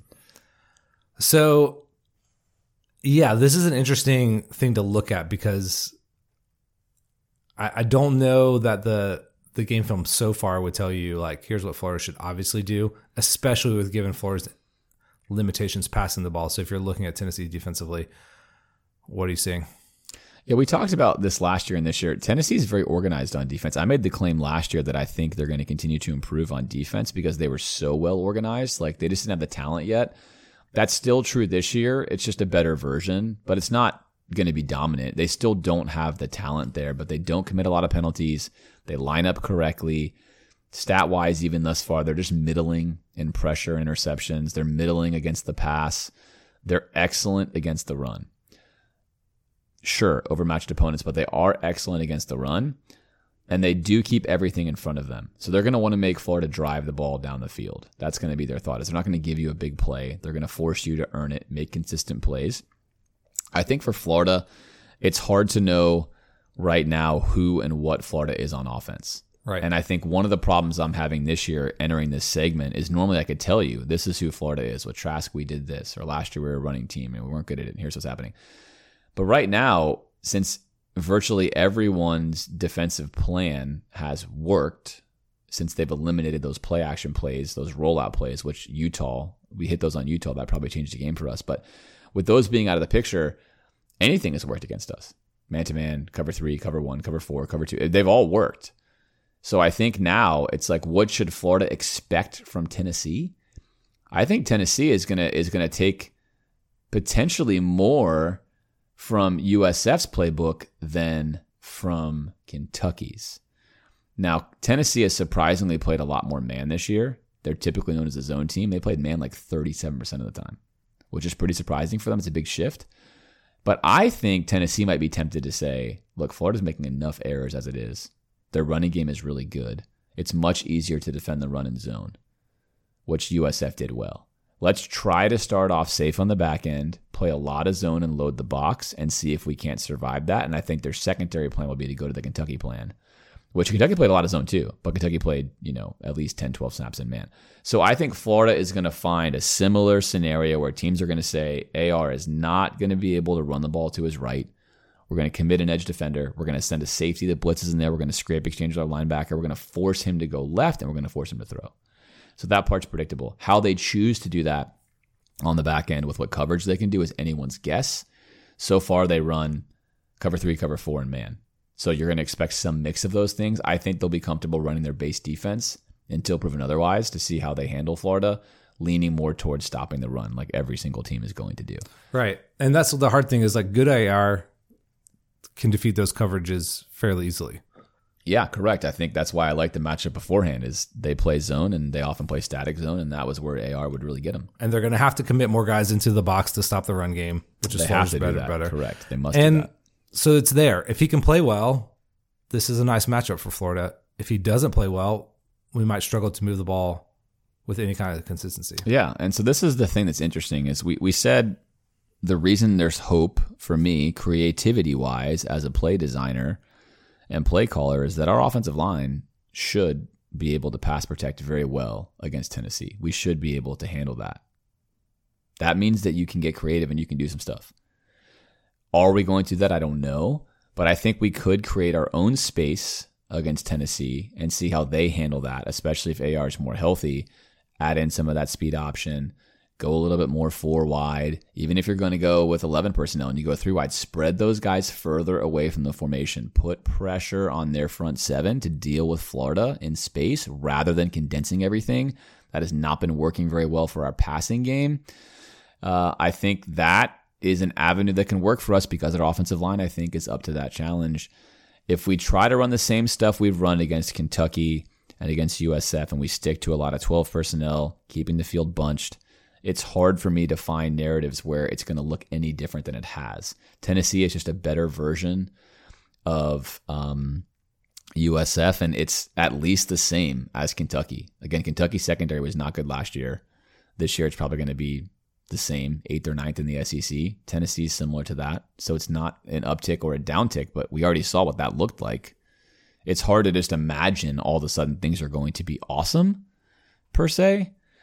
So it's hard to know. In fact, maybe the hardest to know in quite some time, I think, as a Florida fan, even as an analyst watching every snap on film. I don't really know what to expect from Florida. Um, yeah, no one does. And and what to expect from AR. Other than that, I think it would be shocking to me, Alan, if he came out and ran Napier's offense, which involved a lot of his back turning play action, and it was good. That would surprise me. That would surprise me. And if we have to win the game doing it that way, I would say we're not going to win. That just doesn't seem likely based on what I've seen on film. But I, I would love to be surprised because that would be the best case scenario for all of us if he was comfortable in Napier's actual offense. Yeah, so this is the this is the hard part that we're gonna get to predicting this game is what are we gonna get, and you're gonna have to like either go in and say Florida's not gonna be able to do it and predict a big loss, or I mean I guess you you know it's tempting to hedge too that you're gonna get some good, some bad. I don't know. Uh, but before we get to there, the categories: special teams advantage Florida, penalties advantage Tennessee, good for them. Uh, turnover ma- margin, of course, advantage Tennessee. Time possession roughly a push there. Yeah, neither one of these teams possesses the ball for a long time, despite the fact that Florida, in theory, would want to. Mm-hmm. Our defense has just been on the field for so long that we have been unable to, whether it's because the offense can't stay on the field or vice versa. And Tennessee is the opposite. They score quickly, they have quick possessions, so they generally do not possess the ball, which is, of course, the narrative for Florida to win. Control the ball, right? Keep the right. ball away from Tennessee, frustrate them because their possessions are short, and then therefore, you know, kind of grind them out of the game. Okay, so there's again, we don't really have injury updates during this time of the week anymore. It doesn't seem like the guys we've talked about, Ventrell Miller, Michael Tarquin, Jack Miller, are going to play in this game. Um, that could be different. You could be hearing this on Wednesday and know that that's untrue, but at least from this timetable. And we should mention that Barber yes has been a really nice fill in for Tarquin. For sure. It hasn't been a really big really nice game against USF. He got he got better from from Kentucky to USF. And so that's been a I mean in years past when one O lineman went down and we were dead, it's been great to have him fill in. You don't really notice it. So hats off to him. And, right. and again, still so, sad for Tarquin to be missing time. Yeah, Tarquin that, that that's less of a relevant factor now with Barber playing well. Still would like to have him back, of course. Uh, if nothing else, then you have another capable offensive lineman ready to play. All right. Why don't you move us to the next segment here? All right. Next segment is game prediction. So, first, keys to the game, Alan. What do you got? Man, I'll start with the defense, which feels a little more, um, I guess, easy to think about, although there's a lot of question marks there, too. Uh, I think we're going to have to turn them over. We're going to have to pick off Hendon Hooker, and we're gonna need two of those, and we're gonna need at least three sacks. So those would be the key numbers there. And again, you you want to look at it the other way, rush yards. I think we're gonna give up rush yards, but um, if we're not making big plays, if we're not stopping them, I, I don't think Florida has a chance. And and on offense, I I don't really even know how to make a prediction here because I think we'll be able to run the ball with some success. The numbers won't be bad. They may not look, they won't look like I don't think like they did against USF. But um, are we getting good AR? Are we getting bad AR? Even if we got bad AR, but he didn't throw interceptions, I think we have a good chance to win this game. So this is too reductive, but let's just say AR no interceptions. Okay, I like it. All right, for me, I'm going to go on offense that we need 200 yards passing, which seems like nothing, but we have not come close to hitting that yet. So 200 yards passing will be will mean we're passing competently, and if that's happening, I think we're moving the ball. Um, if we get to 250 or 300, I think you can you can bet that this is going to be a really close game, if not an outright Florida win, if we hit that number. That goes in conjunction though with defense because you need both of these to hit to win this game. And on defense, I think that we have to hold them they're going to get passing yards. Sure. You just really can't prevent that from happening to a certain level. But if we can hold them to under 100 yards rushing, then I think this is a game that Florida's going to be very competitive in on defense. So we want to go under 100 yards rushing on defense, and then we want to go over 100 yards passing. And then I think Florida's got a shot to keep this game close. It's hard to see Florida in any scenario handily beating Tennessee. This is a game where Florida just needs to be in it, be in it, be in it, be in it, and steal it sort of at the end. Um, I think that's what we're looking at here. So those are the numbers for me. All right, it is prediction time, Alan. I, I you get to I go will first. go first. I will go first here. I'm looking at little Peyton. He's looking at me. He's only lost one time. You know, I picked him up in the mid 2000s on the road there in Tennessee. And if you are not familiar with Little Peyton, I always have to give you the little story of Little Peyton. But he is a, a water bottle, technically, but he's an awesome looking one. He's got the full power T on the helmet. He's a full football player, all decked out in pads. And uh, he's not a white guy. He's actually a black guy, which makes it great. But he's Little Peyton because at that time, and probably still to this day in Knoxville, if you go to Tennessee, everyone loves You will Peyton see a Manning. lot of Peyton Manning jerseys. everywhere. They all talk about Peyton, Peyton this, Peyton that, and so we named him Little Peyton after Florida had a had a win, and he's been with us ever since. And he doesn't like to lose. He just generally wins. And I can see from the look on his face that he's not happy that I'm going to have to predict Tennessee to win this game. It's been very rare that I've ever done this. But if there was ever a year for Tennessee to win, it would be this one. And I hope they don't. Uh, but I think the film and where we are and what we've put on film versus what we've what they've put on film seems to indicate that's the case. Predicting the score to this game seems really difficult, uh, but I'm going to go with Tennessee 30, and I'm going to go with Florida 20. So Florida to cover there. I think Florida's going to cover there. Yeah, I do. I think. I mean, Tennessee is look. Pitt. Pitt probably should have beat them. Pitt's not nearly as talented as we are, but we have we have major issues on film, and so the only way you can say Florida's going to win this game is not based on film; it's based on hope, and that that may come true. It's college football. That's what's beautiful, right? Week in and week out, every matchup is different. So, but for me, I think Florida's going to be within that eleven. I think this is going to be a kind of a nightmare game for Florida. Could be. That's that's very well could be. Uh, the stuff that I was talking about, I didn't even put in the keys of the game, but I feel like they're going to be able to run the ball, which is going to put a lot of pressure on us. Then we're dead. Forget it. And They're going to murder us. if we turn the ball over on offense and we get hit with big plays. So I'm going to go 35-13 Tennessee. Yeah, and if they can run the ball, I think that's. And then if our offense can't score, then obviously, if they can run the ball, they're going to score. They're going to score on us. There's no doubt about that. So uh, that pains me to say it, but uh, last last week I took a little middling effort. and I ended up hitting our score, You were you were pretty darn close actually to what to what really was there. but that was because I didn't know, and we got we get we did get both of that kind of. We got Yeah, we some did. good stuff in the first half, bad stuff. But in it the was second half. bad. Ultimately, thirty. Steve Steve told me I was sitting with Steve Seitz, the brother of Justin Seitz, and he told me before the game that if Alan's prediction is correct at 30-17, we're going to be really unhappy. And I agreed with him. and obviously, we walked out in a in a far worse scenario than 30-17. So you Well- at least had your finger on the pulse that that game was going to be close. I thought it was wonky offensively. I didn't really, I didn't know how far we are going to fall defensively. Right, and so that's why predicting this game, it feels weird to think that you know maybe we only lose a ten by UT in my prediction, but um, but I think any I, I don't have a good feel for this game at all, and I I think you and I both tend to have really good feel for where Florida's at, but this is a classic like look up other great coaches, and I'm not saying Napier's a great coach yet, but look up the ones that became great, and in year one, there's a lot of really bizarre, weird results. It's hard to predict. Okay. Let's hear from HelloFresh. That's better news. It's America's most popular meal kit. With HelloFresh, you get farm fresh, pre proportioned ingredients and seasonal recipes delivered right to your doorstep. Skip trips to the grocery store and count on HelloFresh to make home cooking easy, fun, and affordable. That's why it's America's number one meal kit. It's convenient, takes away all the time from having to brainstorm meals, check what foods you already have. Everything already comes out measured out, so it's quick and easy. So if you want 65% off meals from HelloFresh, go to HelloFresh.com slash GNFP65 and use code GNFP65 for 65% off plus shipping. That's quite a large percentage off there, James. That's HelloFresh.com slash GNFP65.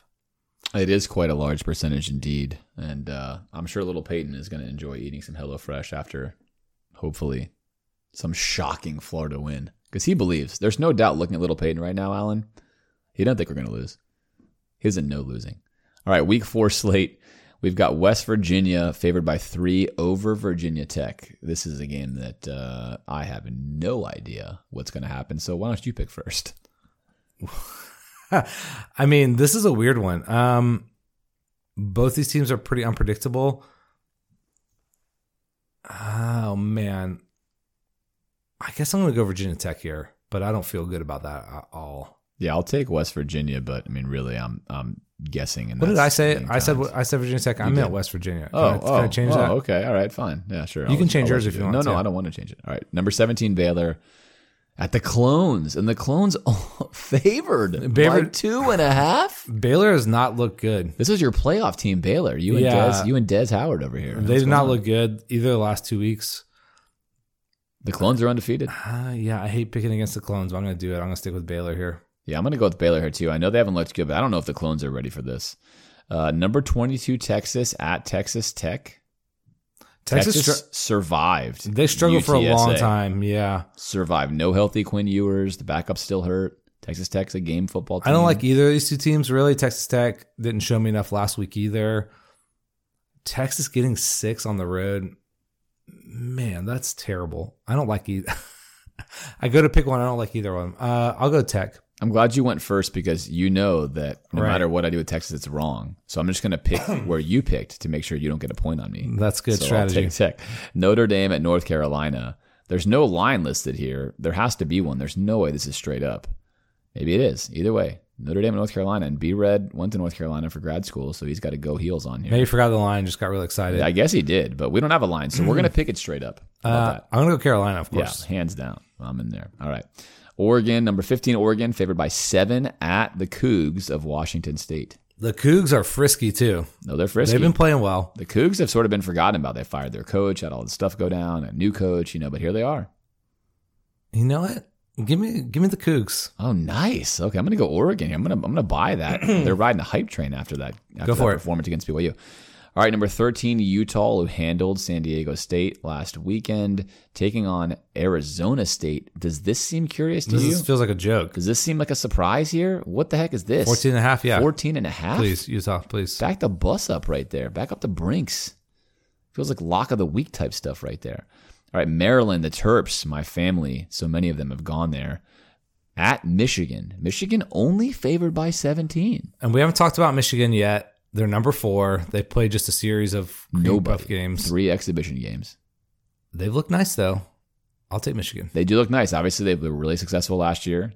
Kind of had a weird period of not recruiting so well, so no momentum yet. But this season, they should be nice. Maryland beat SMU, which was a good win for Maryland, barely at home.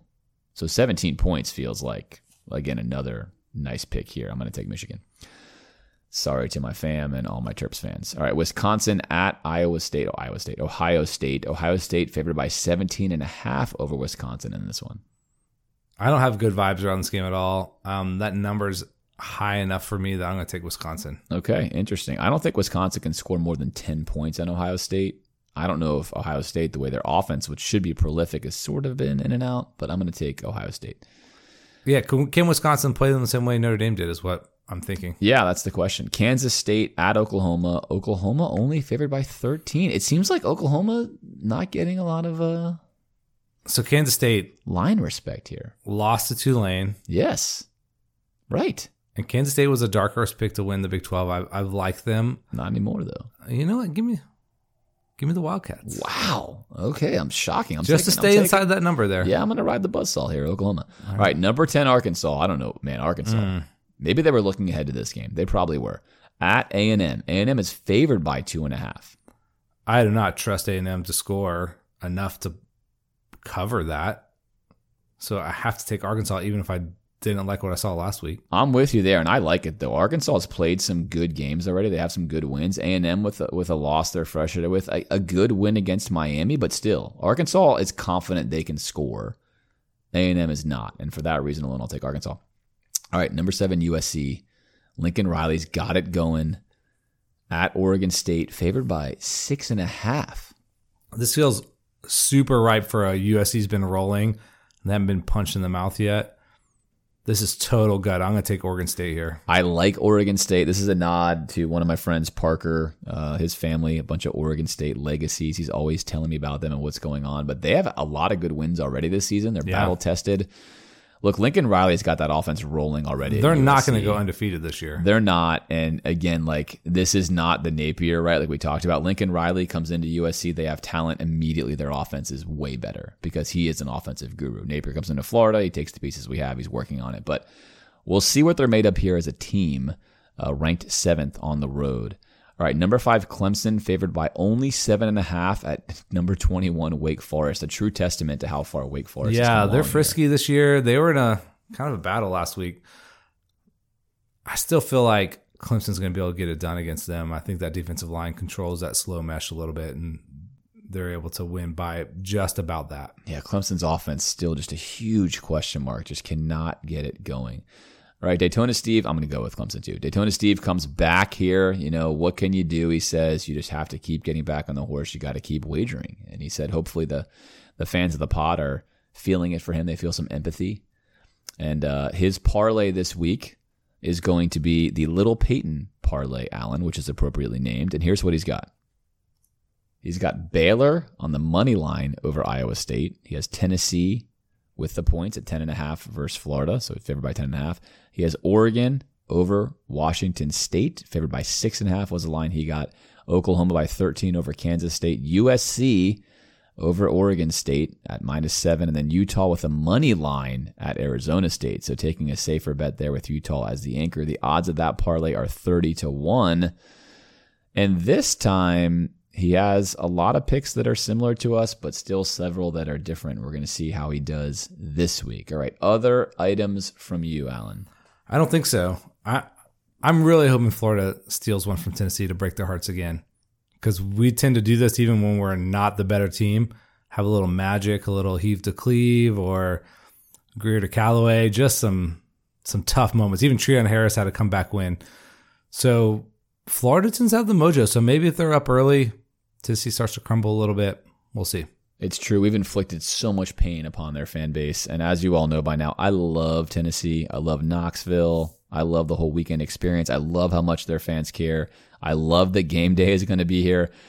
I love everything about this game from a Tennessee fan's perspective. Unfortunately, I'm a Florida fan, and we're just not heading in there with any kind of momentum or steam. This game, which I felt like was going to be so exciting after the Utah win, now feels like I'm just going up there to get to get beat but to enjoy the weekend in the mountains. I hope that's not true. I hope what you just said is true and we inflict pain upon them again, even though I love them, even though I love how much they love football. I know Napier mentioned that so many of his own family members are Tennessee fans from being up there in the area. Uh, so I'm sure he would love not to lose and hear about that for a long time, given Tennessee's record against Florida. Uh, but either way, enjoy the weekend if you're going to be at the game. Enjoy the weekend if you're not going to be at the game. And we can all certainly hope that Florida pulls off this upset. Uh, it's a lot more fun to do the podcast after a win than a loss, especially with one over Tennessee. And I know Little Peyton is uh, going to be very upset if he doesn't get a win. So, as always, Alan, it's great to do this podcast with you. No matter how busy our weeks get, it's just great to be sharing the studio with you. Amen, brother. We'll see you guys next week.